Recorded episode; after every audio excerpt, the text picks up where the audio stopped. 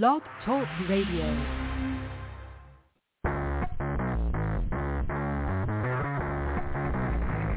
Hello and welcome to Action Radio. This is Greg Penglis coming to you from the historic district of downtown Milton on the banks of the beautiful Blackwater River.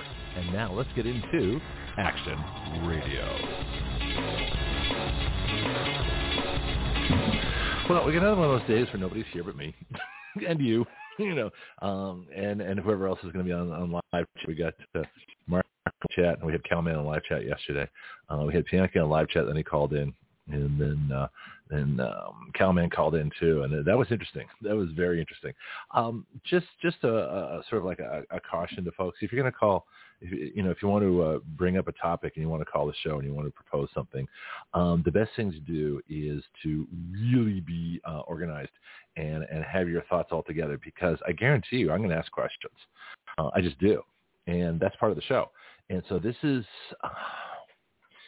You know, Pianki said it best that they, we have a really astute audience. We have a really bright group out here. Um, I get the best guests, the most intelligent guests. I get the, the most amazing people I can because I think you deserve it.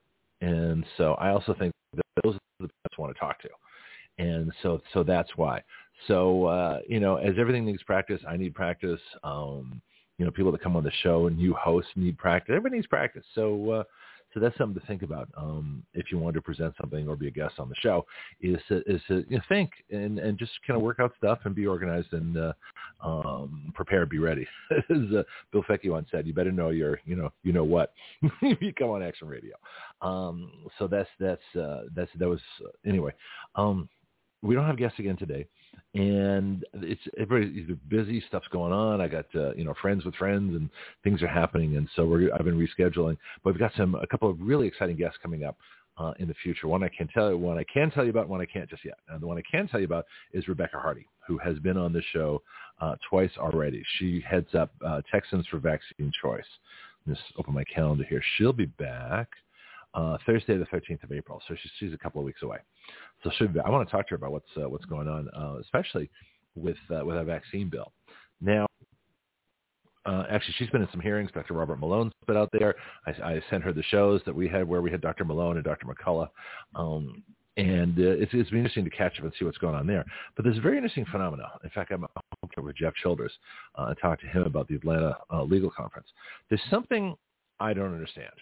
Um, I, I mean, I don't understand this a little bit. It's like the, it, it reminds me of the expression, you, can lead a horse to water, but you can't make them drink. You know, we can lead people to the solutions. We can lead people to legislation.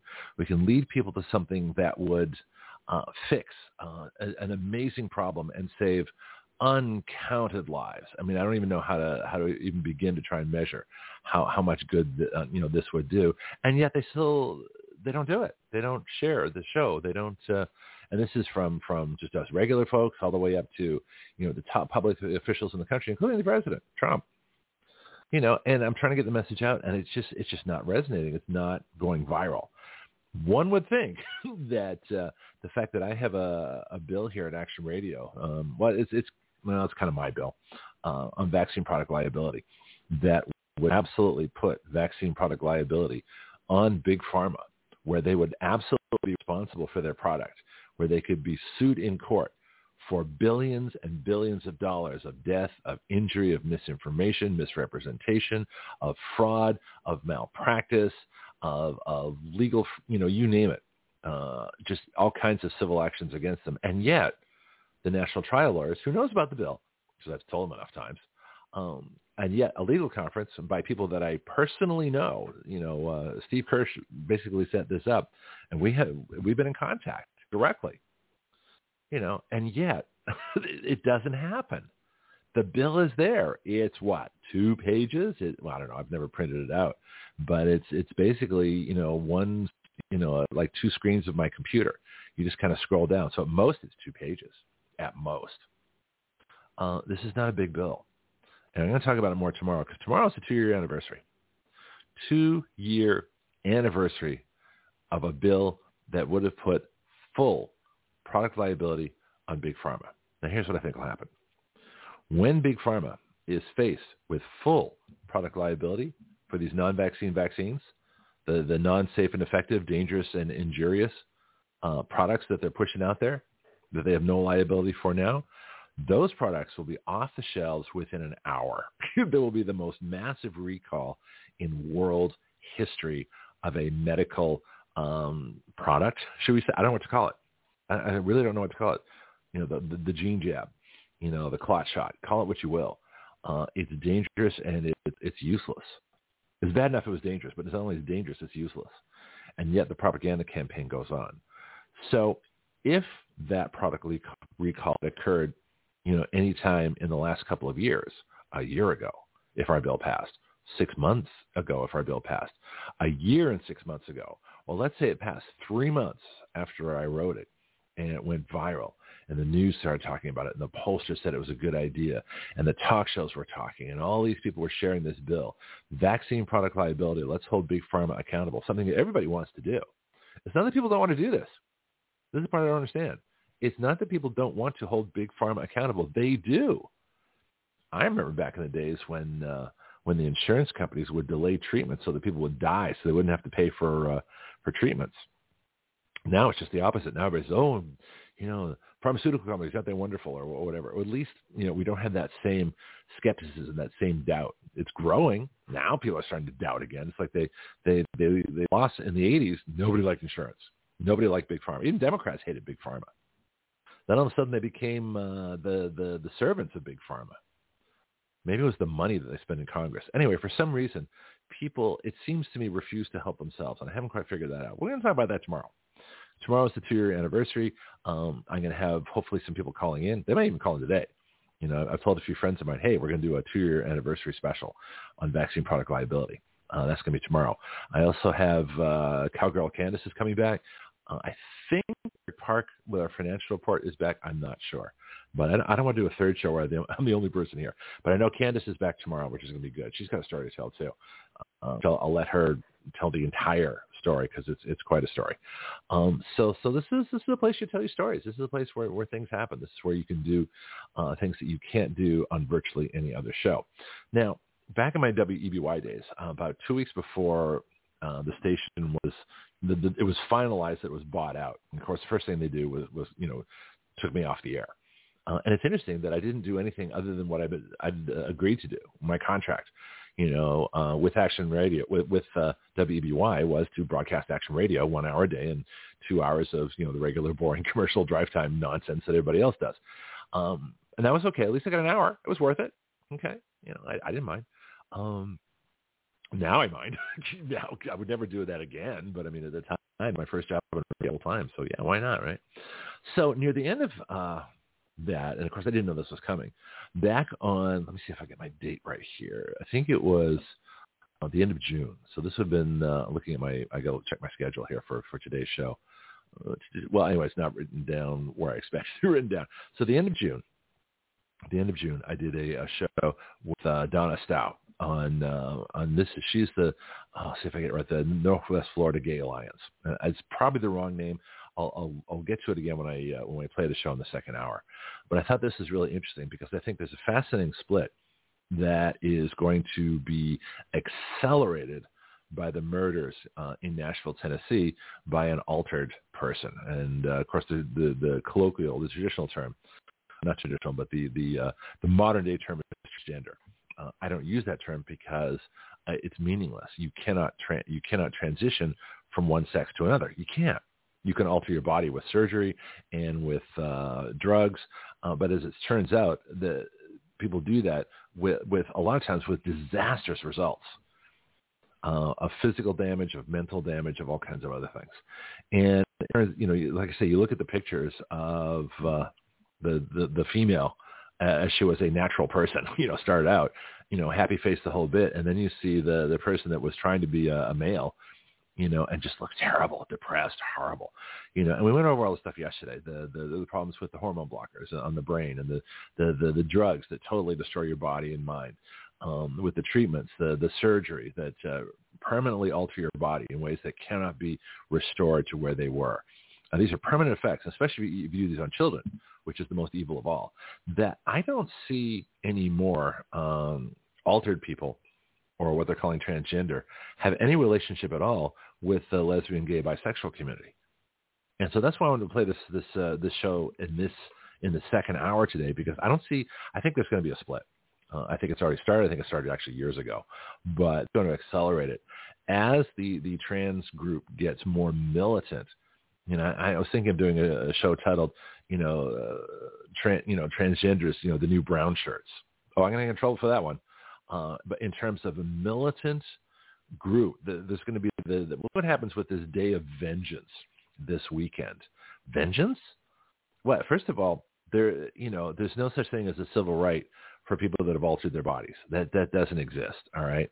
Uh, there's no civil rights for for uh, um, special groups. You know, you don't you don't uh, you know you don't go through through surgery and drugs and then decide that you know you're a completely different person and that different person deserves special civil rights.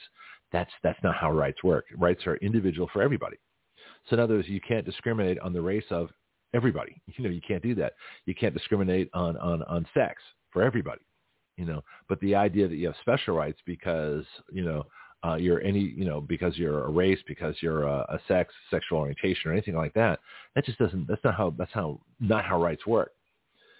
But as the trans group gets progressively more militant and unfortunately or tragically may kill more people, you know, LGBT you know, Q. I think Q is queer, which is an old derogatory term for for gay. So I think that that might get dropped too. But you know, LGBT is going to pretty soon be LGB, and then T is going to be a separate group. And this is going to be fascinating to watch. So I want to get to, so Donna Stough was the person that was on uh, back in 2018. So was it? So um, yeah, not quite not quite six years ago. So five and, and like three quarters years ago. So I want to see if I can find her again. It's been a while. A lot of people um, that that were Facebook friends of mine, you know, when the Great Purge happened, and the Great Purge was, uh, uh, oh, I don't know, it was before it was before COVID, but when uh, when when disagreement became, you know, impossible, where you couldn't, you know, be friends with folks who who disagree with you, which which never made sense to me. You know, I lost a lot of friends, a lot of liberal friends, uh, who just said, oh, I can't, you know, you, you disagree, you can't be friends. You know, Biden's the real president. Obama was a great president. You're a racist, you know, homophobe. Oh, please, give me a break. If you hear my shows, you see the stuff that I do. Yeah, right. Uh, but doesn't mean I don't disagree. You know, like I say, it, it sounds cliched and, and horrible to say, you know, that I have a lot of great gay friends, but I was in San Francisco. You, you unless you're, you know, living in a bubble, you, you know, you're gonna have gay friends, uh, and they're gonna have straight friends. It works both ways, right? And and so and we got along. You know, we got along with all the different races that were in San Francisco, all the different nationalities that were in San Francisco. There are hundreds of nationalities. You walk down the street in San Francisco. I used to take my daughter touring around there, and it was very easy to hear several different languages in the space of a few minutes. You could hear Russian, Spanish, uh, Chinese, Japanese, a um, bunch of different languages that were spoken, all kinds of, I, I, guess, Portuguese from Brazil, the European languages. When the when the tourists go, the tourists speak all kinds of different ones. But I'm just talking about the the locals, the the native folks. I don't know if Armenian is a language, but uh, the folks from uh, Armenia who escaped the genocide after 1915 came to San Francisco. That's where Rice-A-Roni came from. That's why it comes from San Francisco. It's it's an Armenian uh, family rice recipe you know so so the uh, the natural diversity the diversity before we knew it was diversity it, it, that's fine that's not san francisco's problem san francisco's problem is marxists and marxism um, but uh, di- you know diversity if i can use that word if left alone that's just fine in this country we got along nobody cared you know um, i remember going on a cruise and my first reaction was shit i've never been around so many white people someone said to me, "But Greg, you're." I actually said it out loud, right? Someone said, "But Greg, you're white." I know, but I'm not, I'm not used to this. I'm, I'm used to being, you know, in a city um, that is that is every color you can think of, and I was perfectly happy. In fact, I was happier with that. Also, I'm surrounded by like nothing but white people. I said, "Wait a minute, who do I talk about stuff?" know. Anyway, that's another story. So, so the point is that's my orientation, but that doesn't mean I don't disagree with certain things. Uh, I don't believe in the concept of marriage, nor do I believe the Supreme Court has the power to mandate it for the nation. Marriage is marriage. Man and a woman, sanctioned by God, licensed by the state. And you can talk to me about the state uh, at some point. But uh, that's what it is. So a union between two people of the same sex is not a marriage because a, union, a marriage by definition is a union of people of, the, of uh, both sexes, man and uh, woman, male and female. And so, but but does that mean that I think that people of the same sex should not be together? No, go for it. I don't care. Yeah. But as far as law goes, and in fact, uh, Mark Davis um, was a talk show. I think he still is talk show host. I'm sorry, not was, but is a talk show host somewhere in Texas, Dallas maybe. Explained it really well. He, he says, and I had the same feeling too. Uh, he just really expressed it well. And he said that as far as individuals go, be individuals, be with who you want. If you want to have your own marriage ceremony, you want to create a ceremony or a church will, will sanction it, okay, that's fine. But in language and in law, in language, the definition of marriage should not change. Uh, it should because you, if you start changing the meaning of things, you lose meaning over time for what things are and what they mean. And of course, I think that's part of the purpose. And so, um, so marriage means you know a man and a woman, you know, sanctioned by God, licensed by the state. Uh, a union could be that broader term. So you don't even have to say a gay union, but if you're if you're in a union, you know that's two people. Okay, well uh, it could be two people uh, of different sexes, or it could be the same sex, but you're not making, you're not taking over a word to do that. Union is a pretty general term, but you can apply a union. And say, you know, we're in a union. Okay, great. You know, is that binding legally? Well, if you make it that way, you know, and if you want to pass a law on unions, that's okay too. That's a state prerogative. But as far as the transgender, I think there's going to be a big difference. I think that's that's uh, because because there is. Uh, I've got an article from Intellectual Takeout um, that intellectually, people who are lesbian, gay, or bisexual uh, who are not altered chemically or physically are completely different than people who are and call themselves transgender. That's going to be interesting. All right, let's get to the main topic. Main topic of the show is, let me see if I can get my title back here and go back to my episode information, uh, is the rule of law, uh, they who control the law rule. And this is, this is why Action Radio exists. You know, I've never liked that expression, the rule of law. It, because law doesn't rule law controls the government and it, it regulates the people. That's what law is. But in fact, that'd be an interesting discussion. What that, that, remember when a legal studies course I had in, in college, and the first question the professor asked is, "What is the law?" You know, not laws, but the law. Okay, well, the law is, is is the limit that you know we place on ourselves individually, and the limit that society puts on individuals, and that uh, you know that we put on the government. And you know, the government puts limits on us, and we put limits on the government through law. Well, who controls the law? Well, that's the big question. Okay. And so the rule of law, that expression is always used those in power because they want to use the law to control you in spite of the Bill of Rights. Uh, in spite of the limitations of the Constitution, the federal government do- doesn't see any limitations. That's that's the biggest problem we have right now, is that what they say is the rule is the rule by them because they think they are the law. You guys remember that? What was that movie? Um, the British film. Was it Rob Roy? No, uh, or one of those films. It was a British British film. Jeremy Irons is it Camelot? Yeah, I think it was Camelot. Uh, uh, yeah, so First Knight, First Knight. Um, Sean Connery, uh, Richard Gere, and Jeremy Irons. Not Jeremy Irons. No, the other, the other British guy that always plays these parts. He says, know this, as, he, the guy invades and burns a village to the ground, right? Kills everybody, burns the village to the ground. Know this, that I am the law. Well, this is what these people are saying in Washington. I am the law. Merrick Garland says, I am the law. You know, and I can invade any house. I can I can destroy anybody's life. I can take anybody's property. I can take any computer. I can do anything I want because I'm the law. What are you going to do about it? I don't care, right? That's what he says. Joe Biden, I am the law. I can limit the Second Amendment. I can limit anything I want. I am the law. I can assume the presidency illegally. I am the law. And this is what all these people are saying. They're saying, I am the law. Congress passes laws that they have no business passing. They have budgets that they have no business having. There's no rule of law. There's rule of those in control. So where's the law? The law is non-existent. The law is being used by, people. look at the Patriot Act. What's the whole purpose of the Patriot Act? To spy on you illegally by the government. It's the government giving the government permission to do something the Constitution absolutely prohibits, but they're going to do it anyway. So that's the rule of law. So the, what's the difference between the rule of law and the rule of a monarch?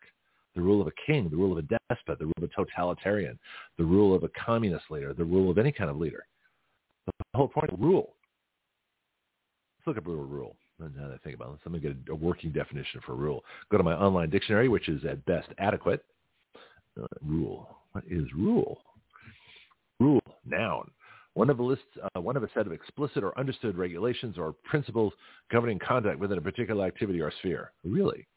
a principle that operates within a particular sphere of knowledge. You just repeated yourself, dictionary. A code of practice and discipline for a religious order or community. Really? Control of or dominion over an area or people. Rule. So the rule of law would be control or dominion over by using the law. And here we go. The rule, in parentheses, the normal or customary state of things. really? uh, then you have a strip of wood, which actually is a rule, a verb. Let's get this one. Exercise ultimate power or authority over. Ah, there we go. Now we're talking. yeah. So, uh, so, so the definition for rule is exercise ultimate power or authority over. So the rule of law is the ultimate power or authority over the people by those who the law, because those who control the law rule, right? You know, oh, I can't do everything. I, I can't. I, I, you know, especially when when when you hear, oh, I can't do anything. Uh, uh, the government's too powerful. I can't. You know, writing letters doesn't work. All this. Yeah, can, go. I don't have time for you. I'm sorry. I just don't. I don't have time for you. Go ahead and sit in the corner and complain. You know, sob if you want. I, it doesn't matter. You're not helping the situation by saying, I give up. Nothing's going to change. Nothing's going to happen. Okay, go away from me. I got better things to do. I, I really do. Um, but what we need to do is is is change who has control over the law. Okay, I mean ultimately that's what Action Radio is all about. So this is really an Action Radio hour, a definition hour. So my goal, um, when I say the rule of law, is expression that needs to go, um, because they who control the law, it's supposed to be we the people. So it should be we the people who control the law, rule, right? Okay. Well, that's just a, that's not just an expression. That's actually a expression of our country and how it's supposed to run. The Constitution doesn't say, you know, the government under the rule of law subjugates the people. Does it? No. I mean, a lot of people in government would like it to, but it simply doesn't say that. Well, what does the Constitution say? Let's get the preamble here. That's why I want to go through the Declaration of Independence. We have great founding documents. We just have to start using them. That's all. Turn my pages, page, page, page. Uh, here we go. The Constitution of the United States says, we the people, good start, of the United States, of the United States. It doesn't say we the people of the world. It doesn't say we the people with human rights. It says we the people of the United States. The Constitution is from we the people of the United States. Okay? That's why the Constitution doesn't apply to people who are not of the United States. So the only people who are of the United States are citizens and permanent residents. That's it. Everybody else is not of the United States. Get your own constitution. It says, in order to form a more perfect union, no idea what that means, establish justice, ensure domestic tranquility, provide, not, not, uh, yeah, provide for the common promote the general welfare, okay? Not, not guarantee general welfare, you know, promote. Okay, in other words, make things better for everybody. Um, and secure the blessings of liberty to ourselves and our posterity, to ordain and establish this Constitution for the United States of America. You know, there's no end clause there, by the way. There's nothing to ordain and establish for the next 50 years, this Constitution, you know, or the next 100 years, or as long as we decide to enforce it. No. It's permanently ordained and established, unlanded, and there's a process for that too. So we the people solution from we the people to the states to the federal government, not from the federal government over the states over the people. So in other words, what we have is the Constitution in reverse. I know we have the Second Amendment in reverse because I've talked about it enough times. The Second Amendment is in reverse because the government gets all the guns they want. They can carry them anywhere they want. They can have fully automatic weapons, flamethrowers, you know, uh, explosive devices. Look at look at Move in Atlanta. Uh, I forgot the mayor blew blew up a whole building, blew up a city block with an explosive drop from a helicopter. Look at Waco, coming up with the 30th anniversary of Waco. Well, that's the rule of law. Those people disobeyed the law, therefore they they need to die. Really? That's the ultimate expression of government power? Yeah, pretty much because they think they have the rule of law. So it's not the rule of law, it's the law. We've got to drop that rule part. So anytime a politician says the rule of law, you know, I'm going to be in their face. it's not the rule of law. We are not governed by the rule of law. The law does not rule. The people control in a republic. The people control the laws. Okay? And the way that we control the laws is through uh, a republic, which has components. Right? It's got a legislature. It's got an executive. It's got a judiciary. They are under we the people. Again, uh, power flows down from people to the states to the federal government. The federal government is the, the least powerful entity supposedly in a republic, the federal government is the least powerful. Why? Because they only have certain specific duties, most of which are defense, you know, highways and border patrol. That's, that's pretty much it. you know, if you want to break it down into the major components of the federal government in the Constitution, it's defense, highways, and border patrol. That's their job. Um, so yeah, and they, they totally got away from that. So I don't know what you're doing this, but but this is the, I just think that this expression is wrong. So I thought I'd do what I usually do, which is go to other sources and see if I can find something relevant. Well, guess what? There's not a whole lot relevant because nobody writes about it. So once again, we're breaking new ground here. That the, the expression, the rule of law, is bogus. It's not the rule of law. It's the law itself. It's the control of law of those that the law is meant to control. That's really what it should say. So I'm just going along with this, and I, I thought, uh, okay, well, this sounds kind of familiar. You know, the rule of law. Well, that's my title here again. They who control the law rule. And I thought, you know what that sounds like? That sounds like the golden rule. You know, whoever has the gold makes the rules. so I looked that up too. That, that actually turned. So we're going to kind of start back about ten minutes before the show this morning. How about the golden rule? You know, whoever has the gold makes the rules.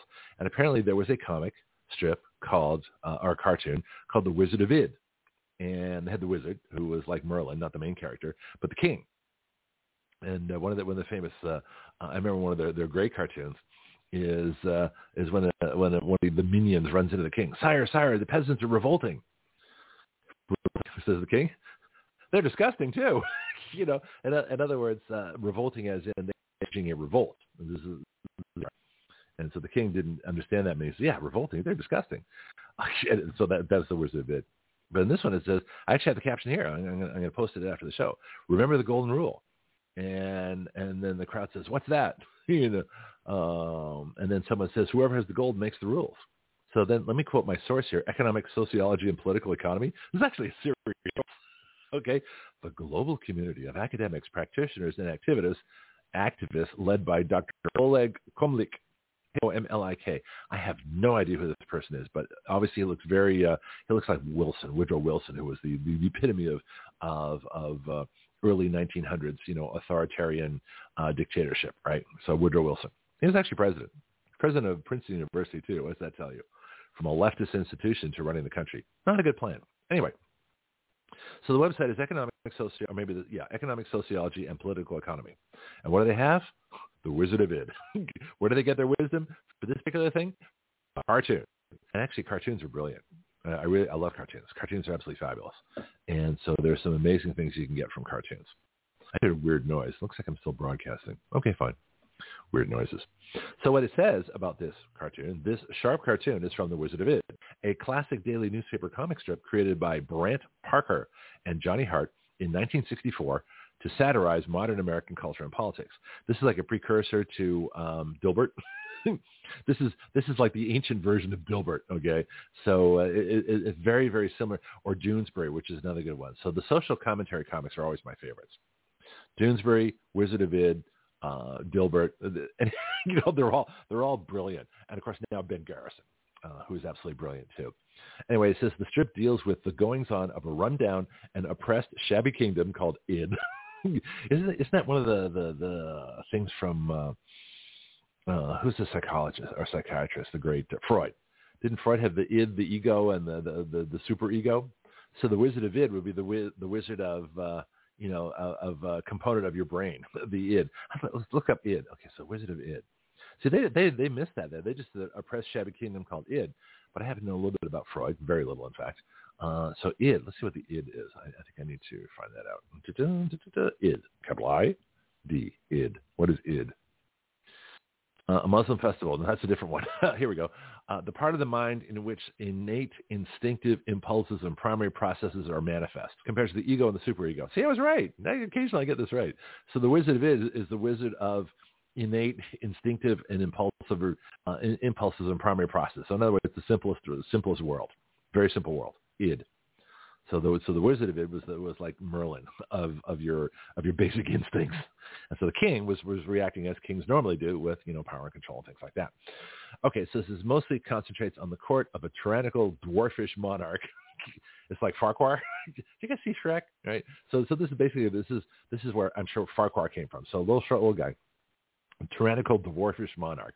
Yeah, small man syndrome. Napoleon? Okay, anyway. Tyrannical dwarfish monarch known only as the king, which refers to his subjects as idiots. In other words, id, the idiots are the, are the, the citizens of id. Okay, I wonder if that's where it comes from. in some strips, the king is elected to his monarchical position, albeit through rigged ballots. Oh, that sounds familiar. the king also uh, the king also run an inept army perpetually at war with the Huns, while the unhappy overtaxed peasants or idiots make little money as farmers and stable hands to keep honest living. This sounds really familiar. this sounds like life today. So you've got a king uh, who got there by a rigged election. Yep, there we go. Uh, and it says the king also runs an inept army. Mm-hmm. Have you seen the Defense Department under Milley? Yeah. They've got uh, diversity books. Matt Gaetz pointed that out yesterday, the diversity books in school. Army perpetually at war with the Huns. That would be uh, Russia. be the rest of the world. Have to be at war with somebody. Afghanistan, Iraq, you know, Korea, Vietnam. Got to be at war somewhere. You know, it's just because that's that's what we do, right? We're at war. And so while the unhappy overtaxed peasants, that's us, you know, or idiots, I guess we're the idiots of id, make little money. Yep, that's true, uh, especially because of uh, big tech censorship on this radio show. Uh, that's the that's the biggest limit on my potential income right there. Um, make a little money as farmers and stable hands eh, and radio hosts. Okay, so anyway, that's pretty accurate. Actually, this is really accurate. So that's so I should go back and read the Wizard of Id. So if you want to know what's going on today, why you have a rigged election, I have some diminutive figure, Brandon, pretending to be monarch who has no justification for it. Read the Wizard of Id. it's right there. So rule of law, what is it? Well, let me tell you what it's not. It's not what all these other sources are saying, but let's go over them anyway. Because I don't believe in the rule of law. I believe in the law, and I believe in the control of what the law is trying to control. And the law, the biggest controlling law is the Constitution. The Constitution was written to control the federal government, not to give it permission to do anything at once except what it says in the Constitution. No, the Constitution says only what the federal government can do, and everything else is outside their uh, uh, outside their their purview, their law. So here's the source. Let me see if I can see if I can. The source is uh, the rule of law. Maybe just an article. I don't know where this comes. Oh, Writers Monthly. Here we go. So the Writers Monthly. Well, that sounds very liberal, doesn't it? Rule of law. The rule of law is is the idea that all people are subject to the law. No one is above it. So when they say all people, do they mean all government officials? You see, this is the thing. You know, Hillary Clinton, nobody's above the law. Okay, great. That includes her. but she thinks she is above the law because she has the rule of law. See, the law, nobody's above the law, but certain people use the law to rule. And whether or not they're actually using the law properly or not, doesn't matter because they're in control. They're the monarch. They're they're they're the they're the king of id. You know, the king of the, of the the most basic instincts, the most depraved, power-hungry, you know, despots. They're the king of id, and we're the subjects of id, the idiots. okay, stop being an idiot. Start taking control. How do you take control? Well, it's very very simple. I say it every day. Share the show and share the bills. Tomorrow, vaccine product liability, big tech liability, a bill that gets rid of uh, all your uh, um, income withholding during the time you're earning your standard deduction, a bill that mandates that juries be instructed of their power to nullify uh, a case based on the fact that the law is unconstitutional that they're applying to it. Uh, all these other bills we have, you have EMP protection. We have a liquidity bill to handle all the, the debts that are coming out now that uh, the COVID money or, or when the COVID money stops. We have all kinds of, we have election integrity.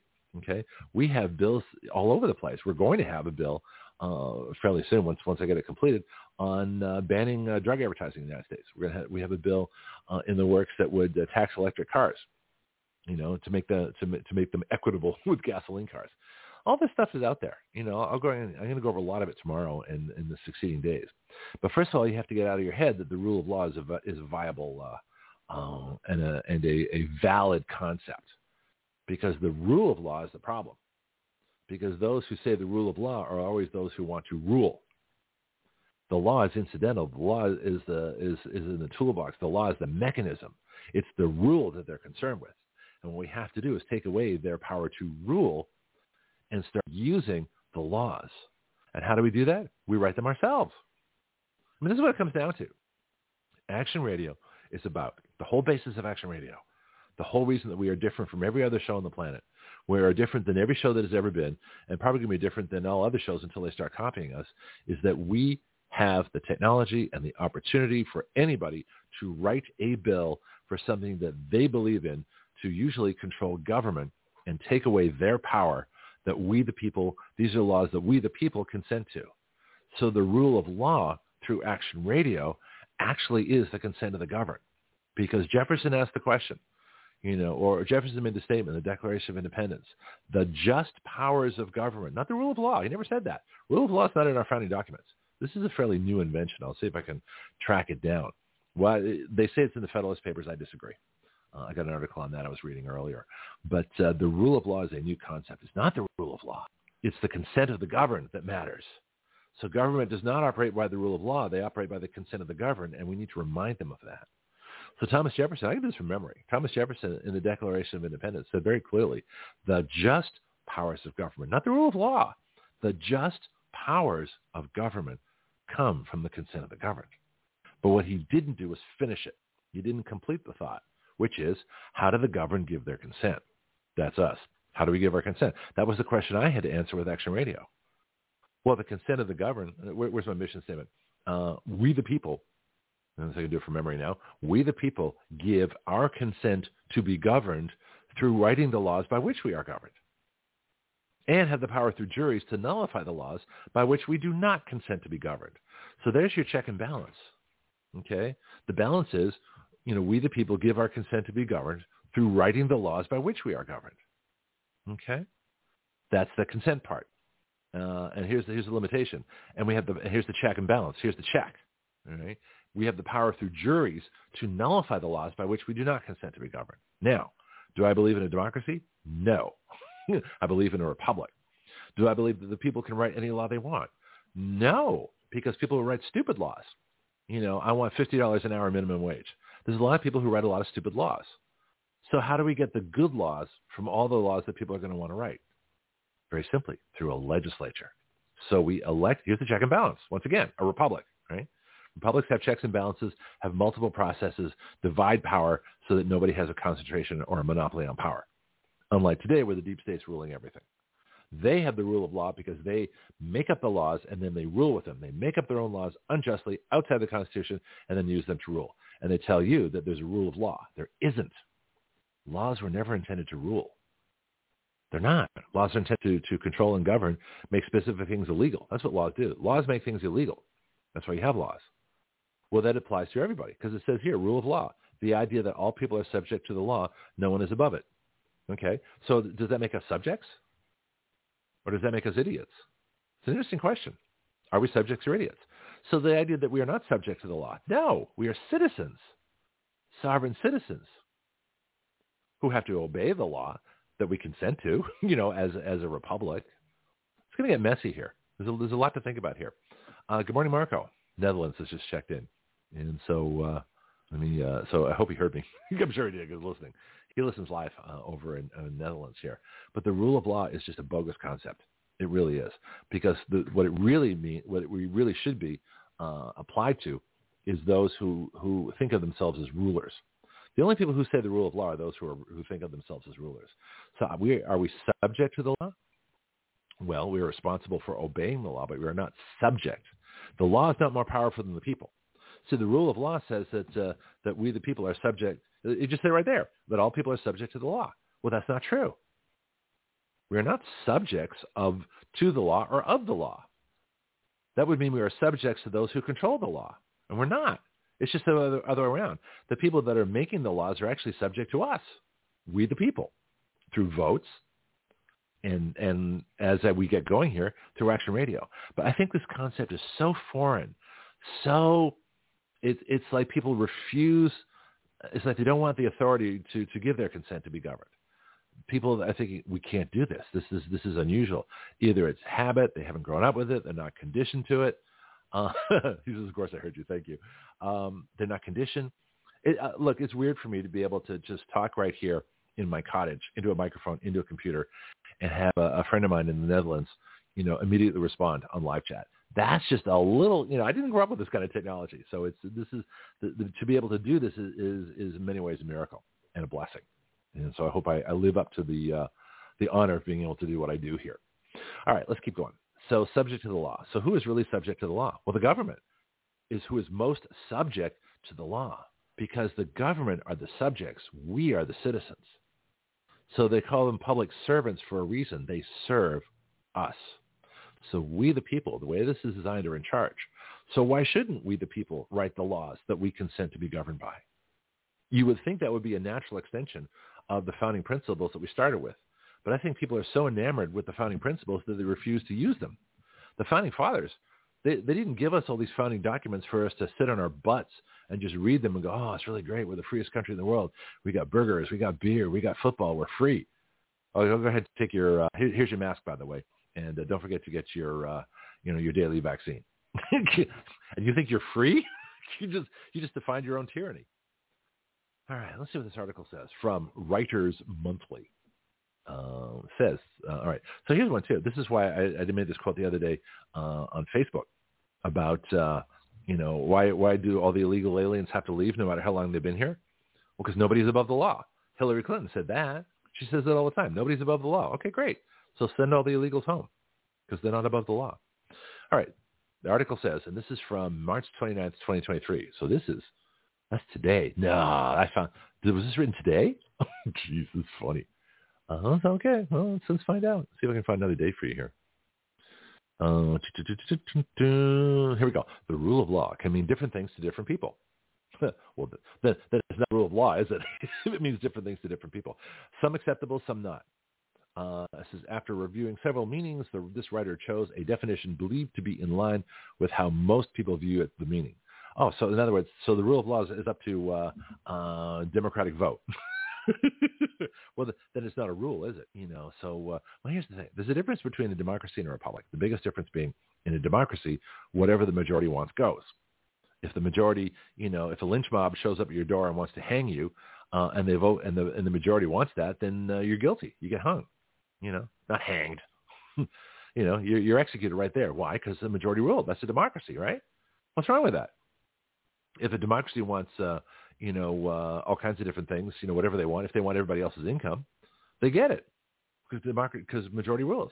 If the majority want the the if the if the poorest majority, 51% of, of, of the, the lowest income want 49% of the highest income's money, they should have it, right? Majority rule. Well, oh, that's a democracy. In a republic, no. In a republic, you have due process. You have rights. You have individual rights defined in law, things that the government simply cannot do. And that's what they refuse to recognize. So the rule of law is not so much that, it's the consent of the governed. And the consent of the governed, I'm saying, in this progress in history, in this moment in history, in this time in history, advancing upon what the founding fathers created, that the consent of the governed shall be defined by me and hopefully everybody else, as many other people as possible.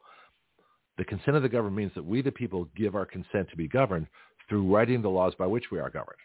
So the source of laws, the source of the rule of law is actually the people, because the people are actually writing the laws that we consent to be governed by. Not saying the laws we are governed by. See, there's a difference. I, worded this very carefully for a reason. That the reason I worded it, we the people give our consent to be governed through writing the laws by which we are governed, is that this is consent means agree to. Okay, and, how, and so once we've agreed to it, then what do we do? Well, then we send. Now, does that mean everybody agrees to every bill that I write, or anybody else writes? No, that's why I have a legislature. But what we're saying is that the source of the laws is the people, us. We, the people ourselves, write laws that, uh, that we, as individuals, consent to be governed by and submit to uh, legislatures to see if we, the people, collectively also consent to be governed that way. That's how it works. So we, the people, individually write the laws, submit them to Action Radio because we're the only place you can do this, right? And then send them out you know, uh, well, the only place, well, let me put it this way. There's a lot of people writing laws. There are different individuals, different groups, organizations that, that do this. But as, a, as a, on a general scale, in terms of writing laws on, a, on an entire variety of subjects, uh, I think we're it, especially one tied directly to a radio show. I think we're unique in the world uh, at this time for being able to do this. So, in, because I think we're the only, I'll teach anybody pretty much how to do this, unless you're a Marxist tyrant you know, and want to write laws that are absolutely absurd. No, I'm not going. I'm not going to show you how to do this. You know, but uh, or I'm not going to. I'm not going to help. I'm not going to. I'm not going to be part of my own destruction. That'll be stupid.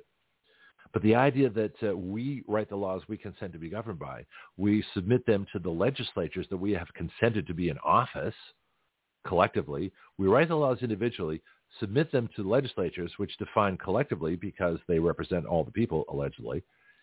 uh, and then those laws get duly passed.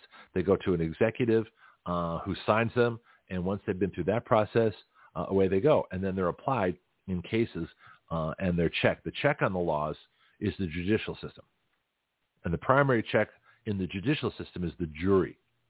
So it's the juries, the second part of, of, our, of our mission statement. We the people give our consent to be governed through writing the laws by which we are governed and have the power through juries to nullify the laws by which we do not consent to be governed.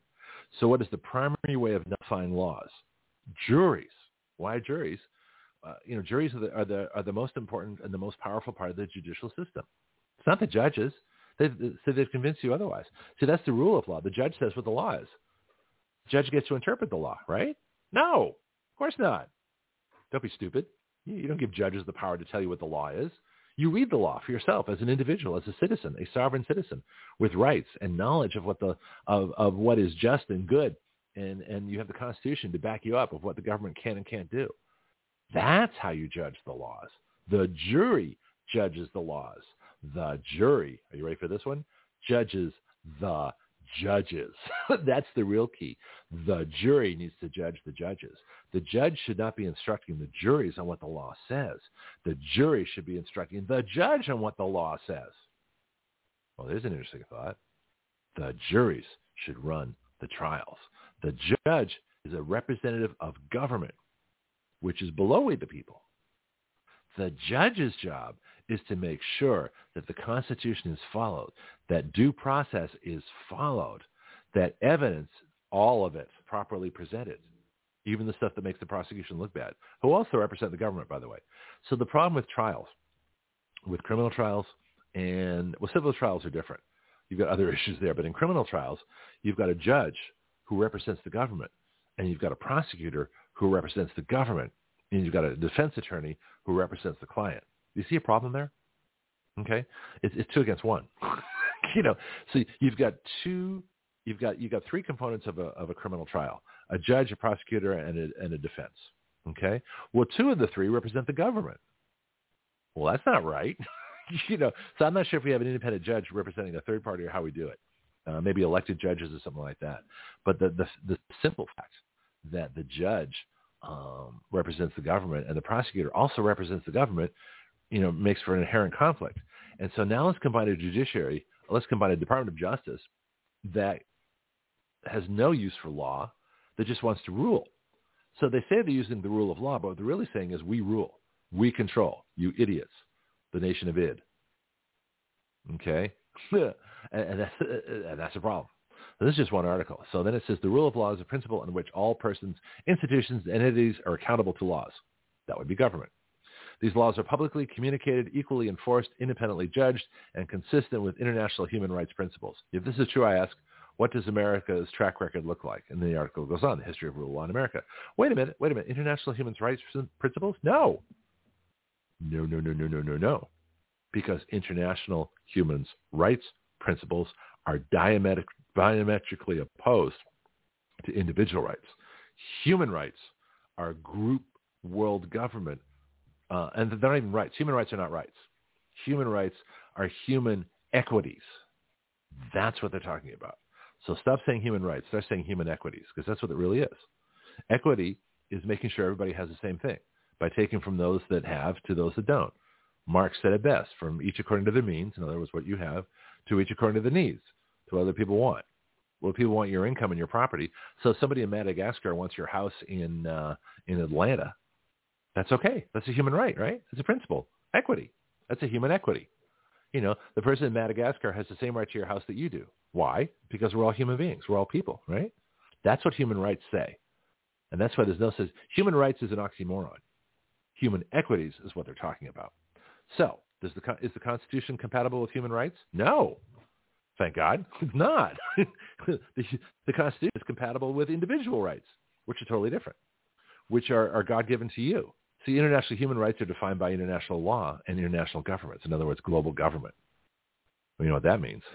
anyway, History of Rule of Law in America, back to the Writers Monthly magazine. Obviously a leftist publication by their own admission by what they said about human rights. I mean, excuse me, human equities. They say, beginning with Reconstruction, oh, that's right after the Civil War, America sought to fix the human rights part of the law it had indulged in during slavery. And who, who was responsible for slavery? Just to, just to clear the record, the Democrat Party. The Democrat Party was the Confederacy. Okay, so when Democrat Party starts talking civil rights, uh, don't forget they opposed civil rights. They created slavery. They were the party of segregation, party of the KKK, the party of uh, Antifa, the party of Black Lives Matter, and now the party of the transgender. Uh, dare I say it, brown shirts? you know, the transgender uh, rebel, you know, revolt, and that's going on. So uh, these folks are militant. And, you know, imagine killing people because they're Christian. Gee, what, that's never happened before in history, right? Article says we all know it failed miserably during that period, the Civil War. Slaves were not considered human beings. That's true. So the law did not apply to them. That was true too. However, during Reconstruction, slaves became human beings, and many states set about correcting laws and treatment.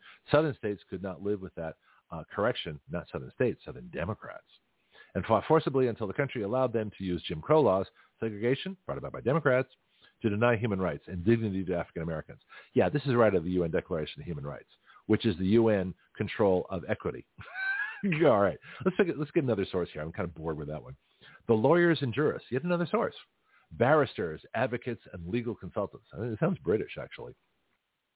And maybe I should read this in the British accent. Let's see if uh, my, my, my folks and my friend in, in the Netherlands can understand this rather pompous British accent that I have taken on this particular time. History of the Rule of Law, Lawyers and Jurists website says Law Society Rule. The question of the purpose of the rule of law and how the boundaries should be drawn between moral judgment and the need to maintain a basic level of order within a society has been asked over the centuries. Well, is that is that the definition? Moral judgment, in other words, the Bible. All right. What's the moral judgment of the Bible? Ten Commandments. Right? Okay. That's what they're talking about, I think.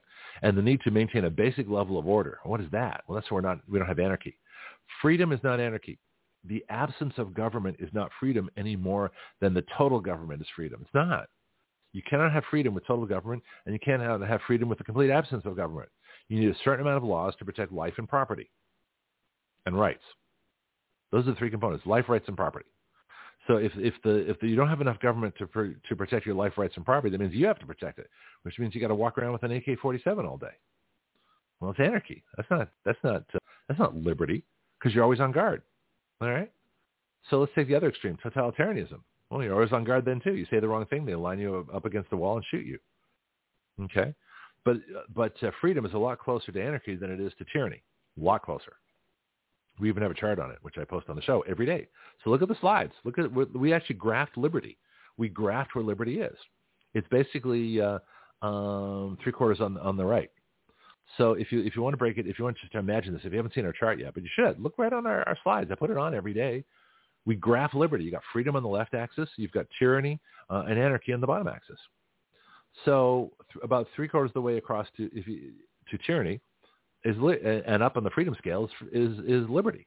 So liberty is the greatest amount of individual freedom possible between a balance between uh, liberty between anarchy and tyranny, with tyranny being far worse than anarchy um, but not by much. you know, uh, both bad. Um, that's why they're both at the bottom of the scale. In other words, there is zero freedom in anarchy and there's zero freedom in tyranny. The most freedom can be found with the minimum laws that will uh, uh, guarantee your your life, your your property, and uh, and your liberty, uh, and your excuse me, and your rights. That's what liberty is. That's what these people say it is. So let's get back to this, this article. It says the moral judgment and the need to maintain a basic level of order within a society has been asked. What do you mean order within a society? That sounds totalitarian. So I don't think society, uh, the job of society is to maintain order. It's actually to maintain individual rights. Now, is that orderly? No. It's very complicated. You know, things happen. So if you want to maintain order, the only way to maintain order is to maintain control. The only way to maintain control is to use law as a ruler as opposed to use law as a limitation on activities of individuals and government. It gets complicated. Then it says several different opinions uh, have emerged with varying degrees of agreement with the concept that the rule of law uh, is the law and we must obey it, regardless of how unjust rules may appear. Well, that's a bunch of nonsense. it says, although the exact meaning of the rule of law has been interpreted in different ways by various different theorists, the very basic principle that the rule of law means that no individual is above the law seems to hold in all interpretations. See, the whole point of this, the problem is interpretations. Okay, so why would why would legislatures go to all the trouble to take a carefully defined law only to have a court interpret it completely differently? Well, see, that's the problem. See, the courts don't have the power to interpret. They say they do, but they really don't, because to interpret is to change. If you interpret French into English, if you're a French interpreter, you know, and you, uh, or an English interpreter, and and you hear French and you translate French into English, you've changed it. You know, is the meaning the same? No, because every language has its own words, particular meanings, inflections, you know, shades of meaning, things like that. You can never translate directly from one language to another. Well, in the same way with law, you can never translate law through interpretations and have it come out the same. You can't. All you can do is read the law and use it as written. That's why the words are so critical in law. You always read the law as written. You don't read the law and then interpret it and uh, and then make up what you want. Oh, uh, Marco in the Netherlands says cheerio. Why is he leaving us for a bit? There we go. So uh, yeah, let's let's hear your British accent there from uh, from Netherlands. All right. So what is the rule of law? This is kind of this is from lawyers and jurists. These are people that, that think they know what the law is, especially the lawyers. Says before considering whether or not the rule of law consists merely of a body of rules, well, actually it does, uh, or whether there is more to it, or more to the way in which the rule of law is applied, it is first necessary to consider exactly what is meant by the rule of law. That's about as far as I'm going to go. Dicey was not, in fact, responsible for the birth of the rule of law. D-I-C-E-Y, don't know who that is, but was instrumental in bringing it to the public arena for debate and consideration. He contended that the rule of law was made up of three key principles. Oh, this should be interesting. I, I haven't read all these articles. I got like six articles. I just threw them together at the last minute like I normally do. Firstly, that an individual has the freedom to act in any way he so wishes without punishment, provided it is not in breach of any law. That's not true. this gives supremacy to the rule of law over any other arbitrary act of power that is not backed in law. No, an individual has the freedom to act in any way so long as they don't inflict, uh, you know, in, infringe on the rights of others. you know, uh, so what they're saying is that the, the, the rights of others don't apply, but the law does. So the law says you can do stuff, you can't. So that, that's how that's so the rule of law is really the control. So in other words, if uh, if you if, let's say the current topic, transgender civil rights. So there is no such thing because I believe that there's no um, that no no nobody can have special rights because of their group. That the rights have to apply to everybody or they don't exist. But this person says that if if they make a law that says that this is a right, that transgenders do have rights and uh, you know uh, various other people have rights that uh, others don't have, then uh, if the law says so, then the law rules. Well, that's a bunch of nonsense. Let's take the next principle. Secondly, that no one is above the law, meaning that every subject, regardless of stature, uh, can be held accountable to the law and punished in the courts. What they're really saying is the courts are the law. the courts rule. They're just saying that the courts rule, right? Thirdly, that the rule of law is based on the collective rights of all individuals. That's not true either. Law is based on the individual rights of all individuals. There's no such thing as a collective right. Then it says essentially this means that the courts will enforce individual rights on a collective basis to all subjects within its jurisdiction. That's a bunch of BS. Okay, so this article sucks. Think about it. Wait, look at what it just said.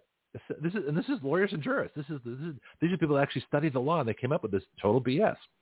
This means that the courts will enforce individual rights on a collective basis. If they're saying in the sense that all rights are individual and everybody has to, uh, everybody in government has to respect individual rights, yes. But I don't like the word collective because it usually means something else. What it means is that individual rights cannot be acted upon individually. They have to be acted upon collectively. That's the argument that's used that the, the, the Second Amendment only means the National Guard uh, because that's a militia but it's actually a government army. It's not a militia. So yeah, let's uh, let's let's leave this one for. This is definitely British. All right, let's take another one. Uh, I got a few minutes. I got the top of the hour coming up here. I'll take a little break before I get to. Uh, I'm having fun though. Hope you're having as much fun as I am listening to this. Um, but we'll see. You know, no calls yet, but uh, he's probably listening. Um, but uh, anyway, so so the way I'm figuring this now, somewhere about next 15 minutes, we'll be done with this rule of law stuff. Uh, I'll play my interview, and after that, we can talk about third hour is going to be wide open. Britannica. Oh my, back to Britain again. Rule of law, political philosophy. So the Encyclopedia Britannica says rule of law, the mechanism, process, institution, practice, or norm. It's the equality of all citizens before the law secures a non-arbitrary form of government, and more generally prevents the arbitrary use of power. Hmm, pretty good so far. Arbitrariness is typical of various forms of despotism, absolutism, authoritarianism, totalitarianism, and the deep state. Well, okay, I added the deep state part. that was me. But yeah, that's it. So, so, so the biggest problems with government are the arbitrary use of power. In other words, the government says that what they do is covered by law and the rule of law. So in other words, the government says because they do it, it must be legal. That's what, that was Nixon's problem. Nixon said if the president does it, it's legal. Well, that they beheaded Charles I for saying the same thing. If the king does it, you know, it's okay because the king is God's representative. The king is like God, divine right of kings. If the king says it, it must be right. So the law ruled because the ruler made up the law. Well, that's just happening in government today. The government today said that we can take over the government for President Trump. We can an idiot. you know, it's about the, the, the, the, kingdom of id, the wizard of id. you know, so the id, the, the chief idiot, you know, has been installed in the White House. The government has picked the government. They picked all the policies that totally suck to give them more power and more, and more money, make life miserable for the rest of us, illegally taken it, stolen our government, and said that, uh, that the rule of law applies. Well, what rule? The rule is, it's like, uh, you know, what's the golden rule? He who has the gold makes the rules. The rule of law. Those who are empowered to make laws rule. okay? What I'm saying is that, that shouldn't be the government. It should be the people. Anyway, it says despotic governments, is back to the Britannica, include even highly institutionalized forms of rule in which the entity at the apex of the power structure, such as the king, a junta, or a party committee, or I would add, the deep state, is capable of acting without the constraint of law when it wishes to do so. Absolutely. I think Britannica is right on here. Let's talk about this again. Let's talk about this in terms of the government um, back after the November 2020 election. Despotic governments, which we are now under, uh, include even highly institutionalized forms of rule in which the entity of the apex, yeah, it's pretty, the government, the, the federal government is pretty highly institutionalized. Uh, there are many institutions, many bureaucracies, many, uh, a long tradition of, of subjugating people uh, and making up their own rules. Highly, so back to the definition, highly institutionalized forms of rule in which the entity at the apex uh, of the power structure, of course that would be Obama, ruling, is the king, a junta, or a party committee uh, that would be Obama and his secret government. There we go.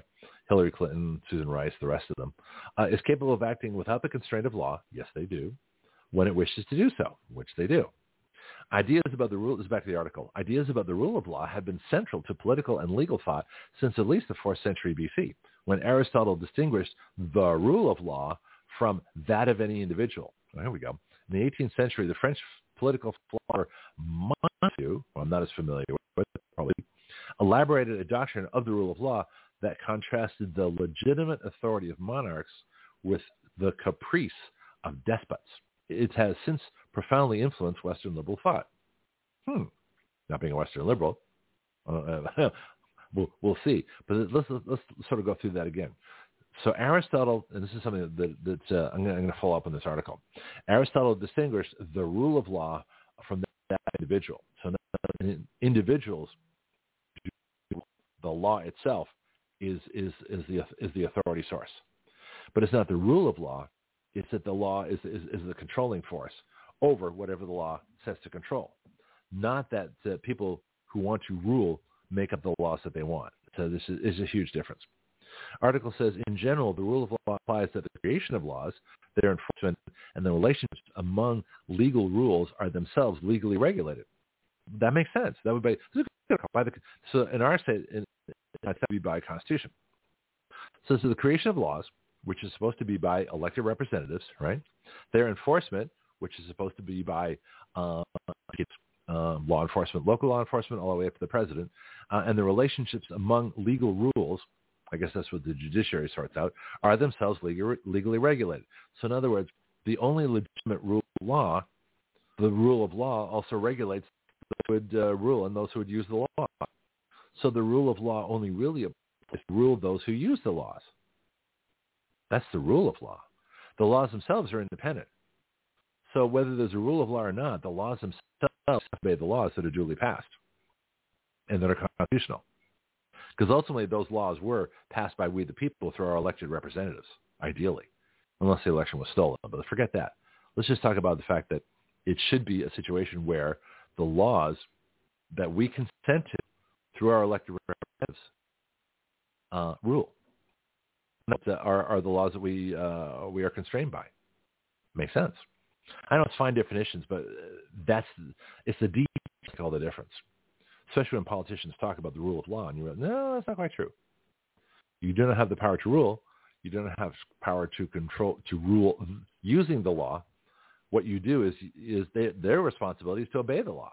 The ultimate responsibility of anybody in government is to obey the law. Says thus a closely related notion is the idea before the law, not equity, equality. Big difference, right? Which holds that no legal person shall enjoy privileges that are not extended to and that no person shall be immune from legal sanctions. Aha. This is really important. Thus, a closely related notion is the idea of equality before the law, which holds that no legal person, I'm not sure what they mean by legal, it's in quotation marks, shall enjoy privileges that are not extended to all. LGBTQ, you know, uh, you know, an affirmative action, um, minority grants, you know, contract stuff, any any privilege that any uh, gets um, separate from everybody is not legal under the law. That's not equality. So so so so this I believe in this notion. I absolutely do. That no legal. Oh, I gotta uh, I gotta pop up bad software thing that uh, occasionally rears its head. Let's get rid of that. that. Put that in the trash. Hang on a second. Let me keep my computer clean of those awful things. There we go. Gone. Thank you. Uh, so, but this makes a lot of sense legal person shall enjoy the privileges that are not extended to all. We see this problem privilege. We have the privileges and immunities section, the 14th Amendment. That's what it's for. Uh, no person shall be immune from legal sanctions. Well, that would be Brandon in the White House, who's illegally occupying it, uh, is not immune from the fact that he is part of uh, probably the leader of a coup, if he knows what's going on. Question: Can you convict Brandon of coup if he doesn't know that he actually committed one? If his mental incapacity is so reduced that he has no idea that he actually believes in all his heart that he won the election honestly, that's impossible. Right? There's no way that, that Brandon would ever have beaten Trump even on his best days. Uh, but if he actually believes that, can you convict him of a coup? I don't know. That's not the point. The real point is he has to get out of office because he didn't win.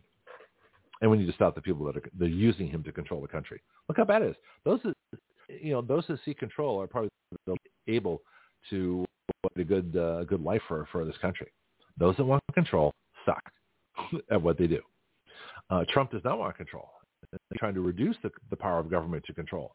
And we had our best situation in decades, our best lives in the United States were from the person who wanted the least control over the people.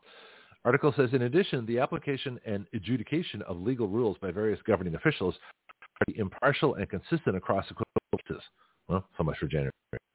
Made blindly without taking into consideration the class, status, or relative power among the disputants, in other words, what party they belong to, Trump supporters, uh, in order for those ideas to have any real purchase. Moreover, there should be in place some legal apparatus for compelling officials to submit to the law. Yeah, there is. It's called the Constitution. But what the Constitution doesn't have is penalties. This is a really interesting article. What if I want to do more? Take a break to hold up here. This is kind of cool. Uh, you do too much on one thing, you get bored. I, don't, I don't do that. So Taylor, let's. Uh, it's now 8:08. 8:08. Maybe I'll come back to this. Maybe I'll just do this the whole day. Break. Play a couple things, and I'll come back with uh, with an interview for you. I think you're going to find really fascinating. So what's it now? So 8:08. Uh, that's Central Time. Uh, which order am I doing things today? I, I usually go back to front of my ads just so that you uh, you guys don't get bored either. Uh, back in a little bit. This is Greg Penglis for Strike Force, your source for pure energy. Strike Force is a concentrated energy drink that turns a half liter of your favorite beverage into an energy drink. You make your energy drink yourself. Action Radio is an affiliate of Strikeforce, so our listeners get a 20% discount. All you do is add our code WYL to the discount code window at checkout. WYL comes from our website, Write Your Laws. So you can get your energy drink, a 20% discount, and help Action Radio change the relationship of we the people to our government. Not bad. Strikeforce is at strikeforceenergy.com. That's strikeforceenergy.com. Start your engines.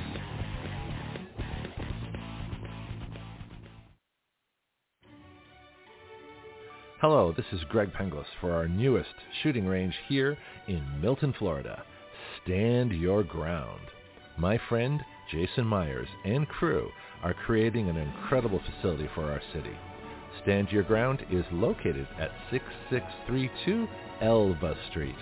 The phone number is 850-789-1776. Their email is standyourground1776 at gmail.com.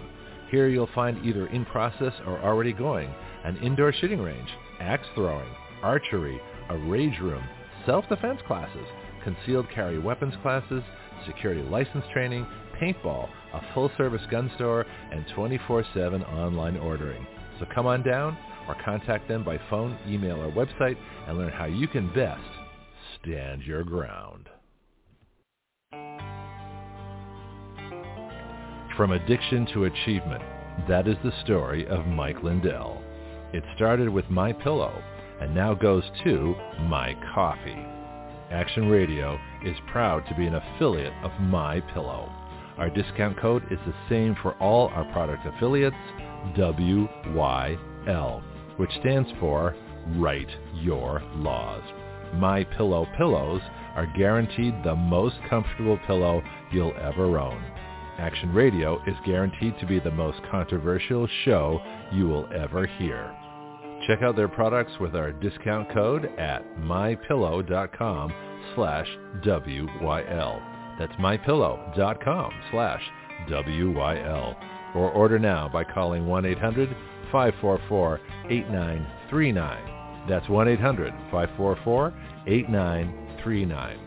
Sleep well so you can wake up and hear Action Radio live.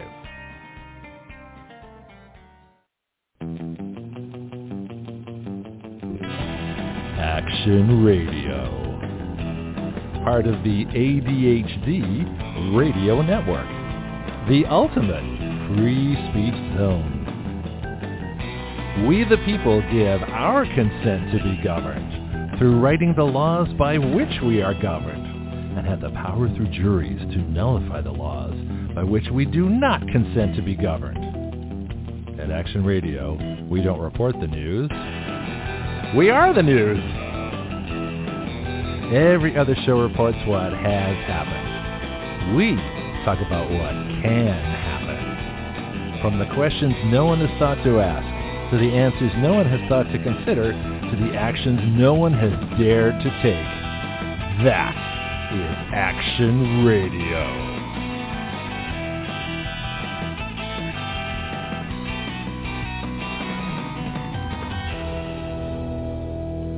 All right, 812, we are back, and uh, it to take about four minutes. That seems enough. Um, a lot of stuff to do. I got to check a couple of messages. Things are happening. Got friends to get back to you after the show.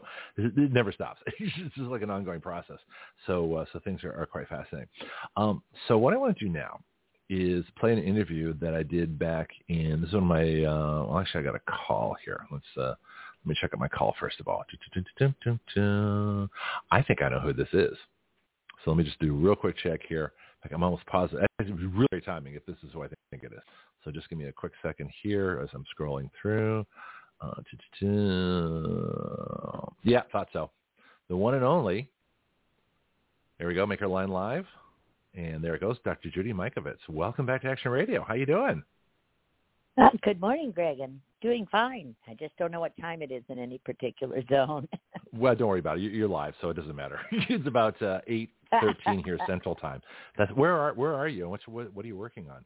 I'm in Nashville. I'm working on Truth About Cancer, Remedy. Their their final uh, one of their final movies showing all the remedies for all this. Um, uh, I don't know what you call it, pandemic, uh, plague of corruption for medical mafia remedies. You know, I got a, I got a question for you that um, because we're coming up tomorrow on the anniversary of our bill, vaccine product liability, and I do not understand. Uh, you're probably the most prominent public figure that is actively promoting this bill. Uh, you know that this would change everything. Uh, I believe that this would be a uh, would cause a massive recall uh, as soon as big pharma is responsible for what they're producing, those vaccines, those non-vaccine vaccines, those jabs will be off the shelves within an hour. and so uh, I'm thinking, how many lives could we have saved with this bill? And yet people know that they want, they don't like big pharma. They know they want vaccine product liability. We have a bill that actually does that very simply by changing shall not be liable to shall be fully liable. It's the easiest bill to understand. And yet there's this reluctance by major public figures uh, and I, have had some major doctors I've had on the show, politicians, Trump officials, you know, and yet it doesn't get out there. Judy, what am I missing? What what what is this this this this uh, reluctance to do something that they know is the right thing to do, but they don't do it anyways? It's just because it's so different. It's because it's never been done before.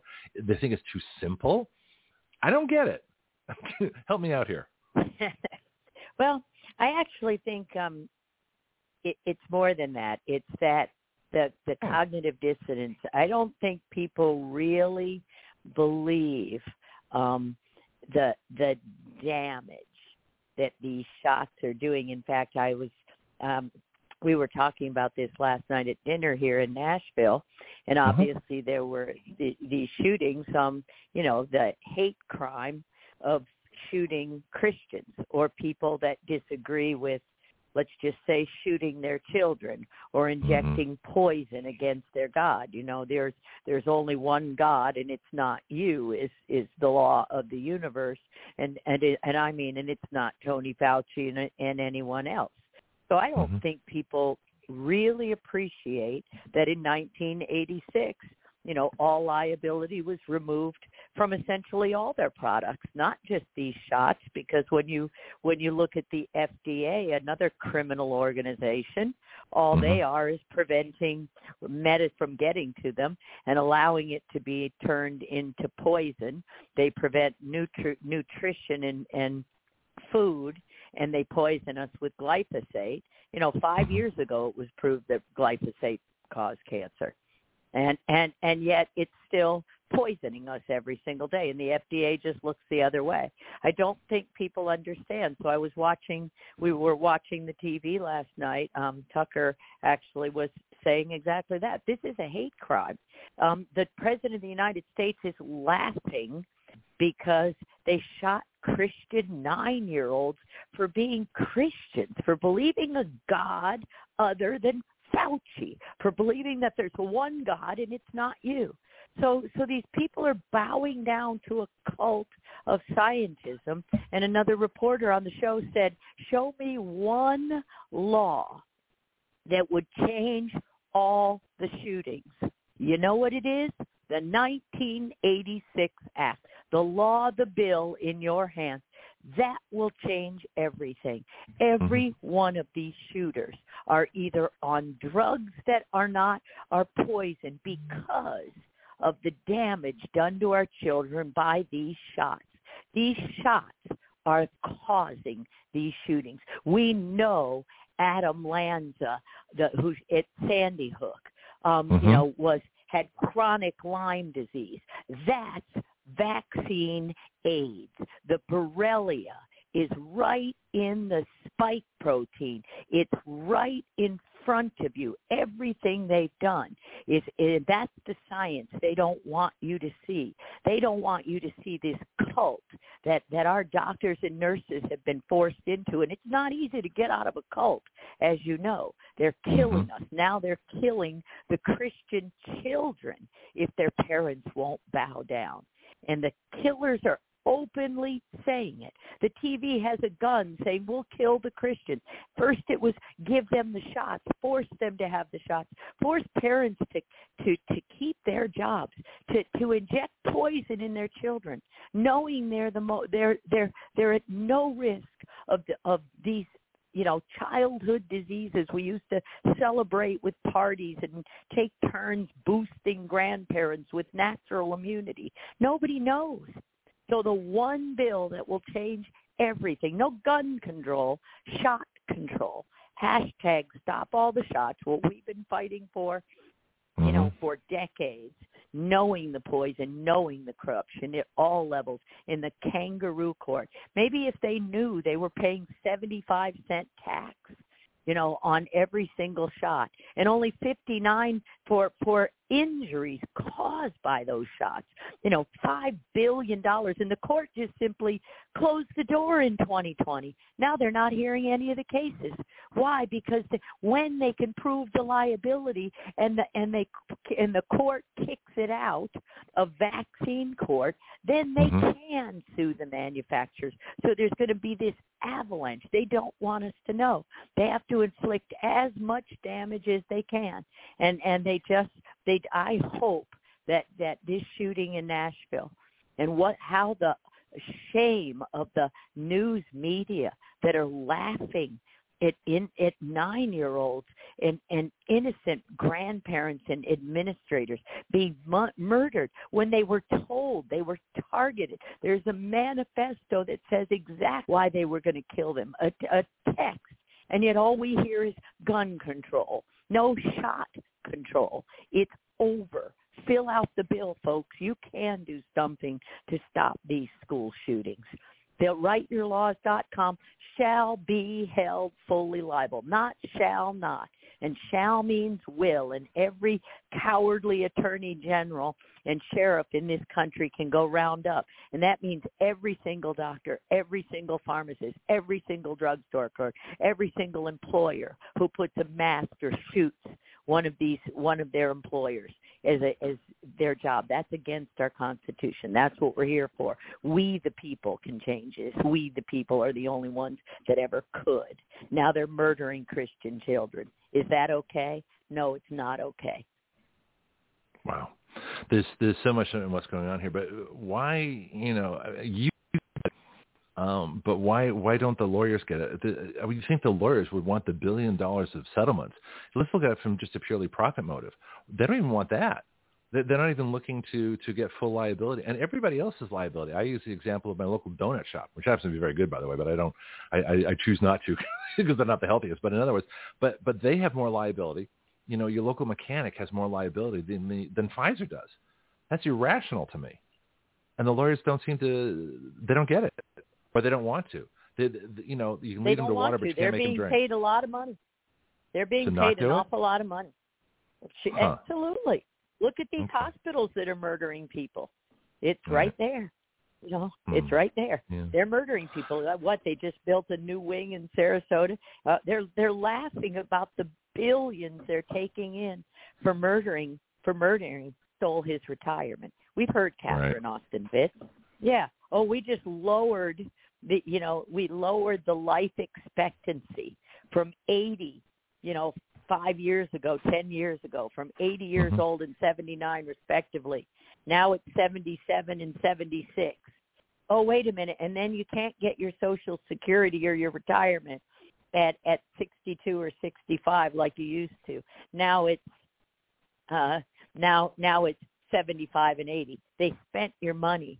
So they killed you, took it away, created more, wrote trillions, sent it over to the Ukraine. I mean, if if people don't understand what's going on when and Mhm. and they can stand there and watch somebody innocent shoot tell you they're going to shoot them. That's premeditated capital murder. This is what fauci's done. He's told you. Biden he's told you we're going to kill you you know and that's exactly what they've done. And everybody just looks the other way and nobody does anything. And you know that's that's where we are. It's a holocaust. It's a genocide. But the next Yeah. person is is is could be you. And and that's where we all have to stand. Nobody's taking our guns. We're i'm not giving up my shot. We're going to change that law. Never again are they going to shoot our children with these poisons. It's worse than any gun there is. Their lives are over instantly sudden adult death sudden infant death. It's not sudden at all. It was planned. And that's what I'm doing around the country, showing you how every single base pair in that manufactured RNA, it's not of God, it's not little m, it's not a messenger RNA, it's a manufactured and not a single shot has been tested according to that 1986 federal law, which falls right on the Health and Human Services. Not a single safety test. All the shots are responsible for all of the school shootings. Everyone you can link to the drugs, to the drug explosion, to the drugs they're giving to um, as they injure our kids. Ritalin, you know, these black box drugs as they drove, as they caused the autism epidemic, as they cause the epidemic of chronic disease. Now they're just allowing you to shoot the people who who are the Christians who don't who believe there's only one God and it's not Fauci. And this is what look at the TV. Why we're all not mm-hmm. sitting there in horror when when when the president of the United States is laughing because they killed Christians. Okay, folks, you got it. Wow. Um, I've been calling it Frankenstein medicine. This whole uh, this ridiculous thing when they call it gender affirming. It's nothing gender affirming. It's actually gender reversing or trying to, which can't be done. But my question, uh, I got a couple questions actually. You're not God. Um, is, your gender is yeah. your gender. Exactly. Is there any other law other than the one that we have here at Action Radio that would reverse this situation and actually put full product liability back onto um, big pharma? Is anything else out there? Absolutely nothing else out there that is that simple because that is the law. That is the law that took away everything.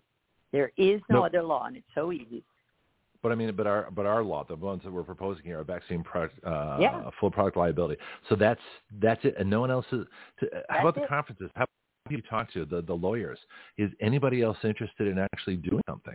Or are they more? I did I did a show a couple of days ago. You know, raising complaining to an art form. It's like they're more interested in complaining. I get videos all the time of information I already know. I don't need that. I need people that are willing to do something. Right, right. um, and and you know we've we've tried to do something. You know, Andy mm-hmm. Wakefield, the movie 1986, The Act.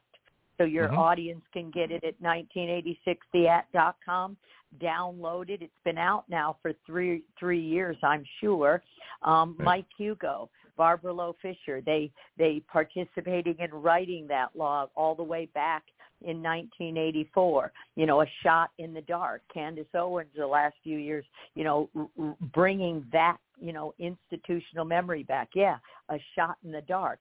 Watch that movie and see the mm-hmm. criminalization, how that law by Fauci, primarily by your U.S. government, have have uh, uh, ignored it, ignored the laws that put the safety in place. So recognizing that they they stated it, vaccines are unavoidably unsafe.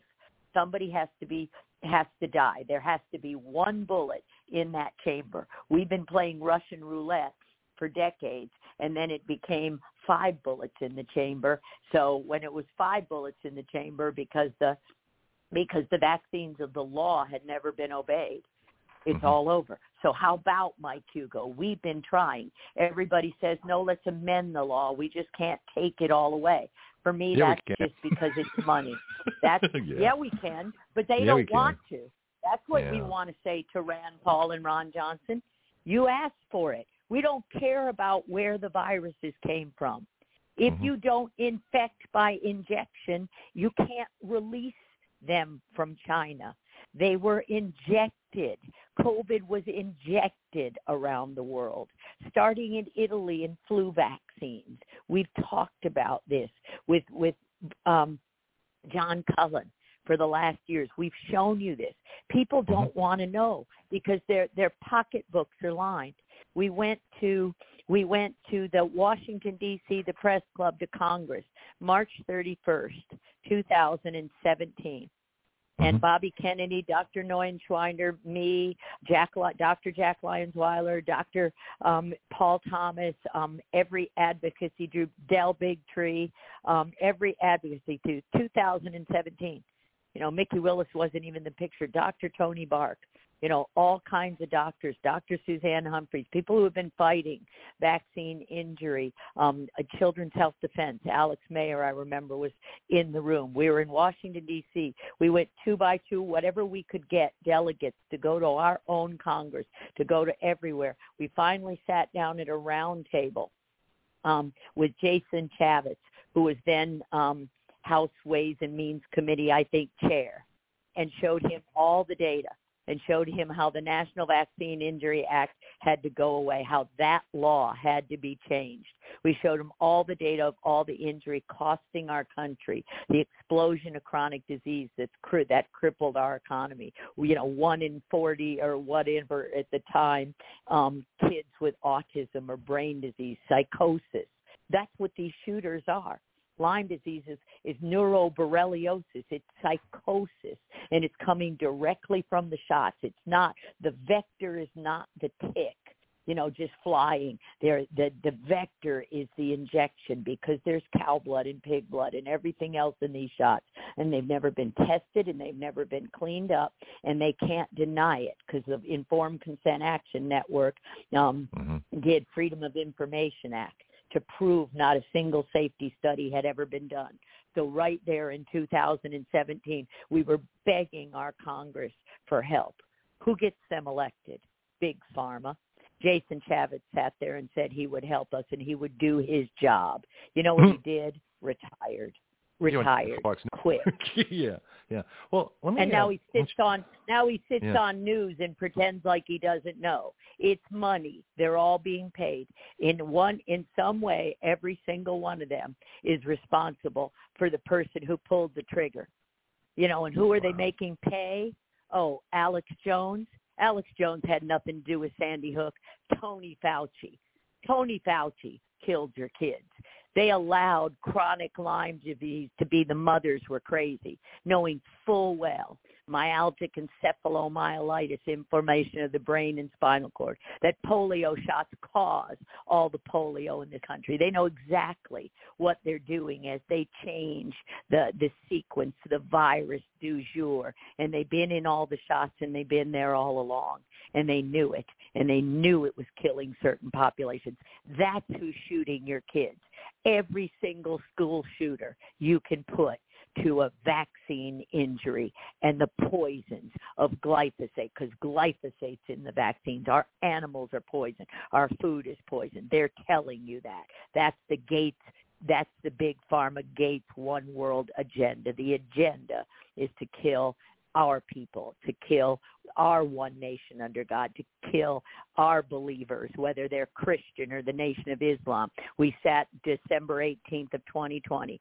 Again, same audience, Dr. Neuenschwander, Dr. Lyons Weiler, Bobby Kennedy, me. Nation of Islam, the Honorable Minister Louis Farrakhan called us to Chicago and said, do I recommend these shots to, to my people, to the followers in the Nation of Islam?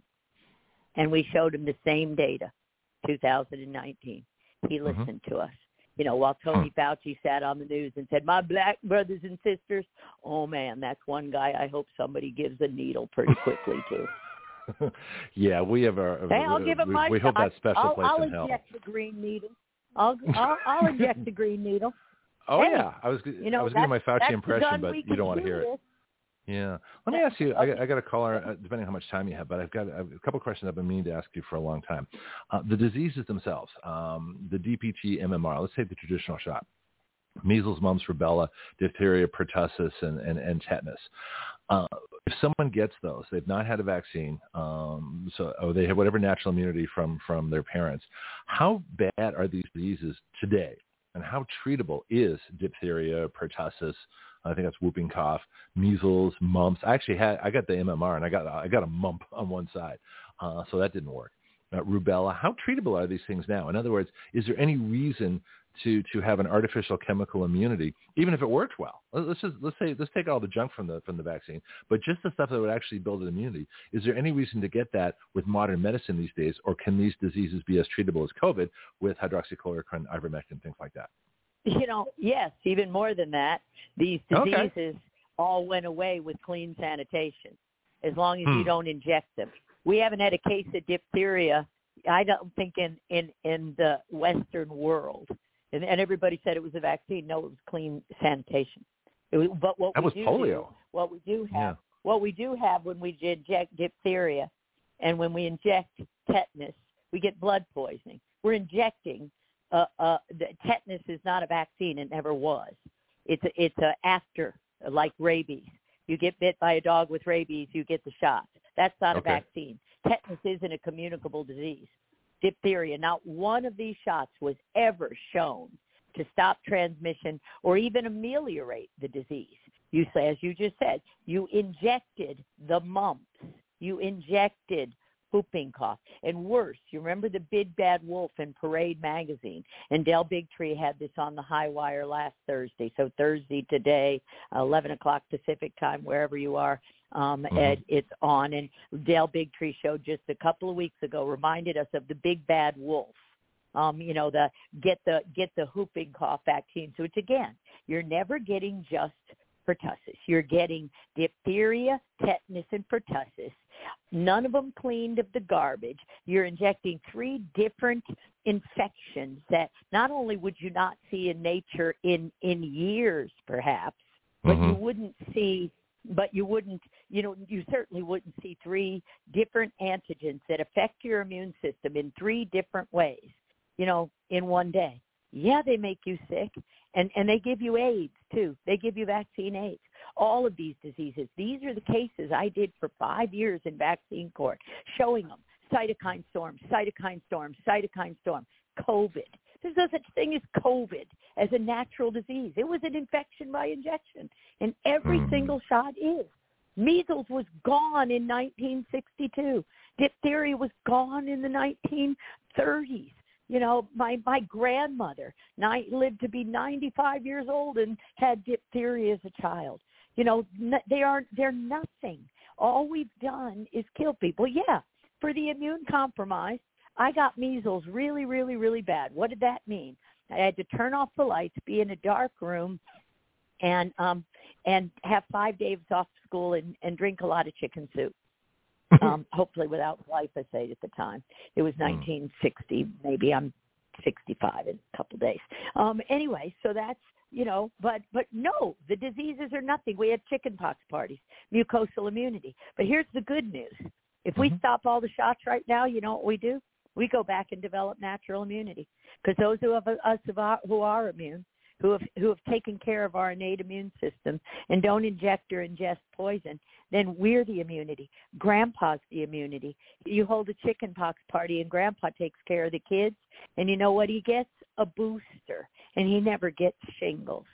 Yeah, and that's what I said in the movie Pandemic. That is the immunity. That yeah. but but if we don't stop this now, nobody will know that.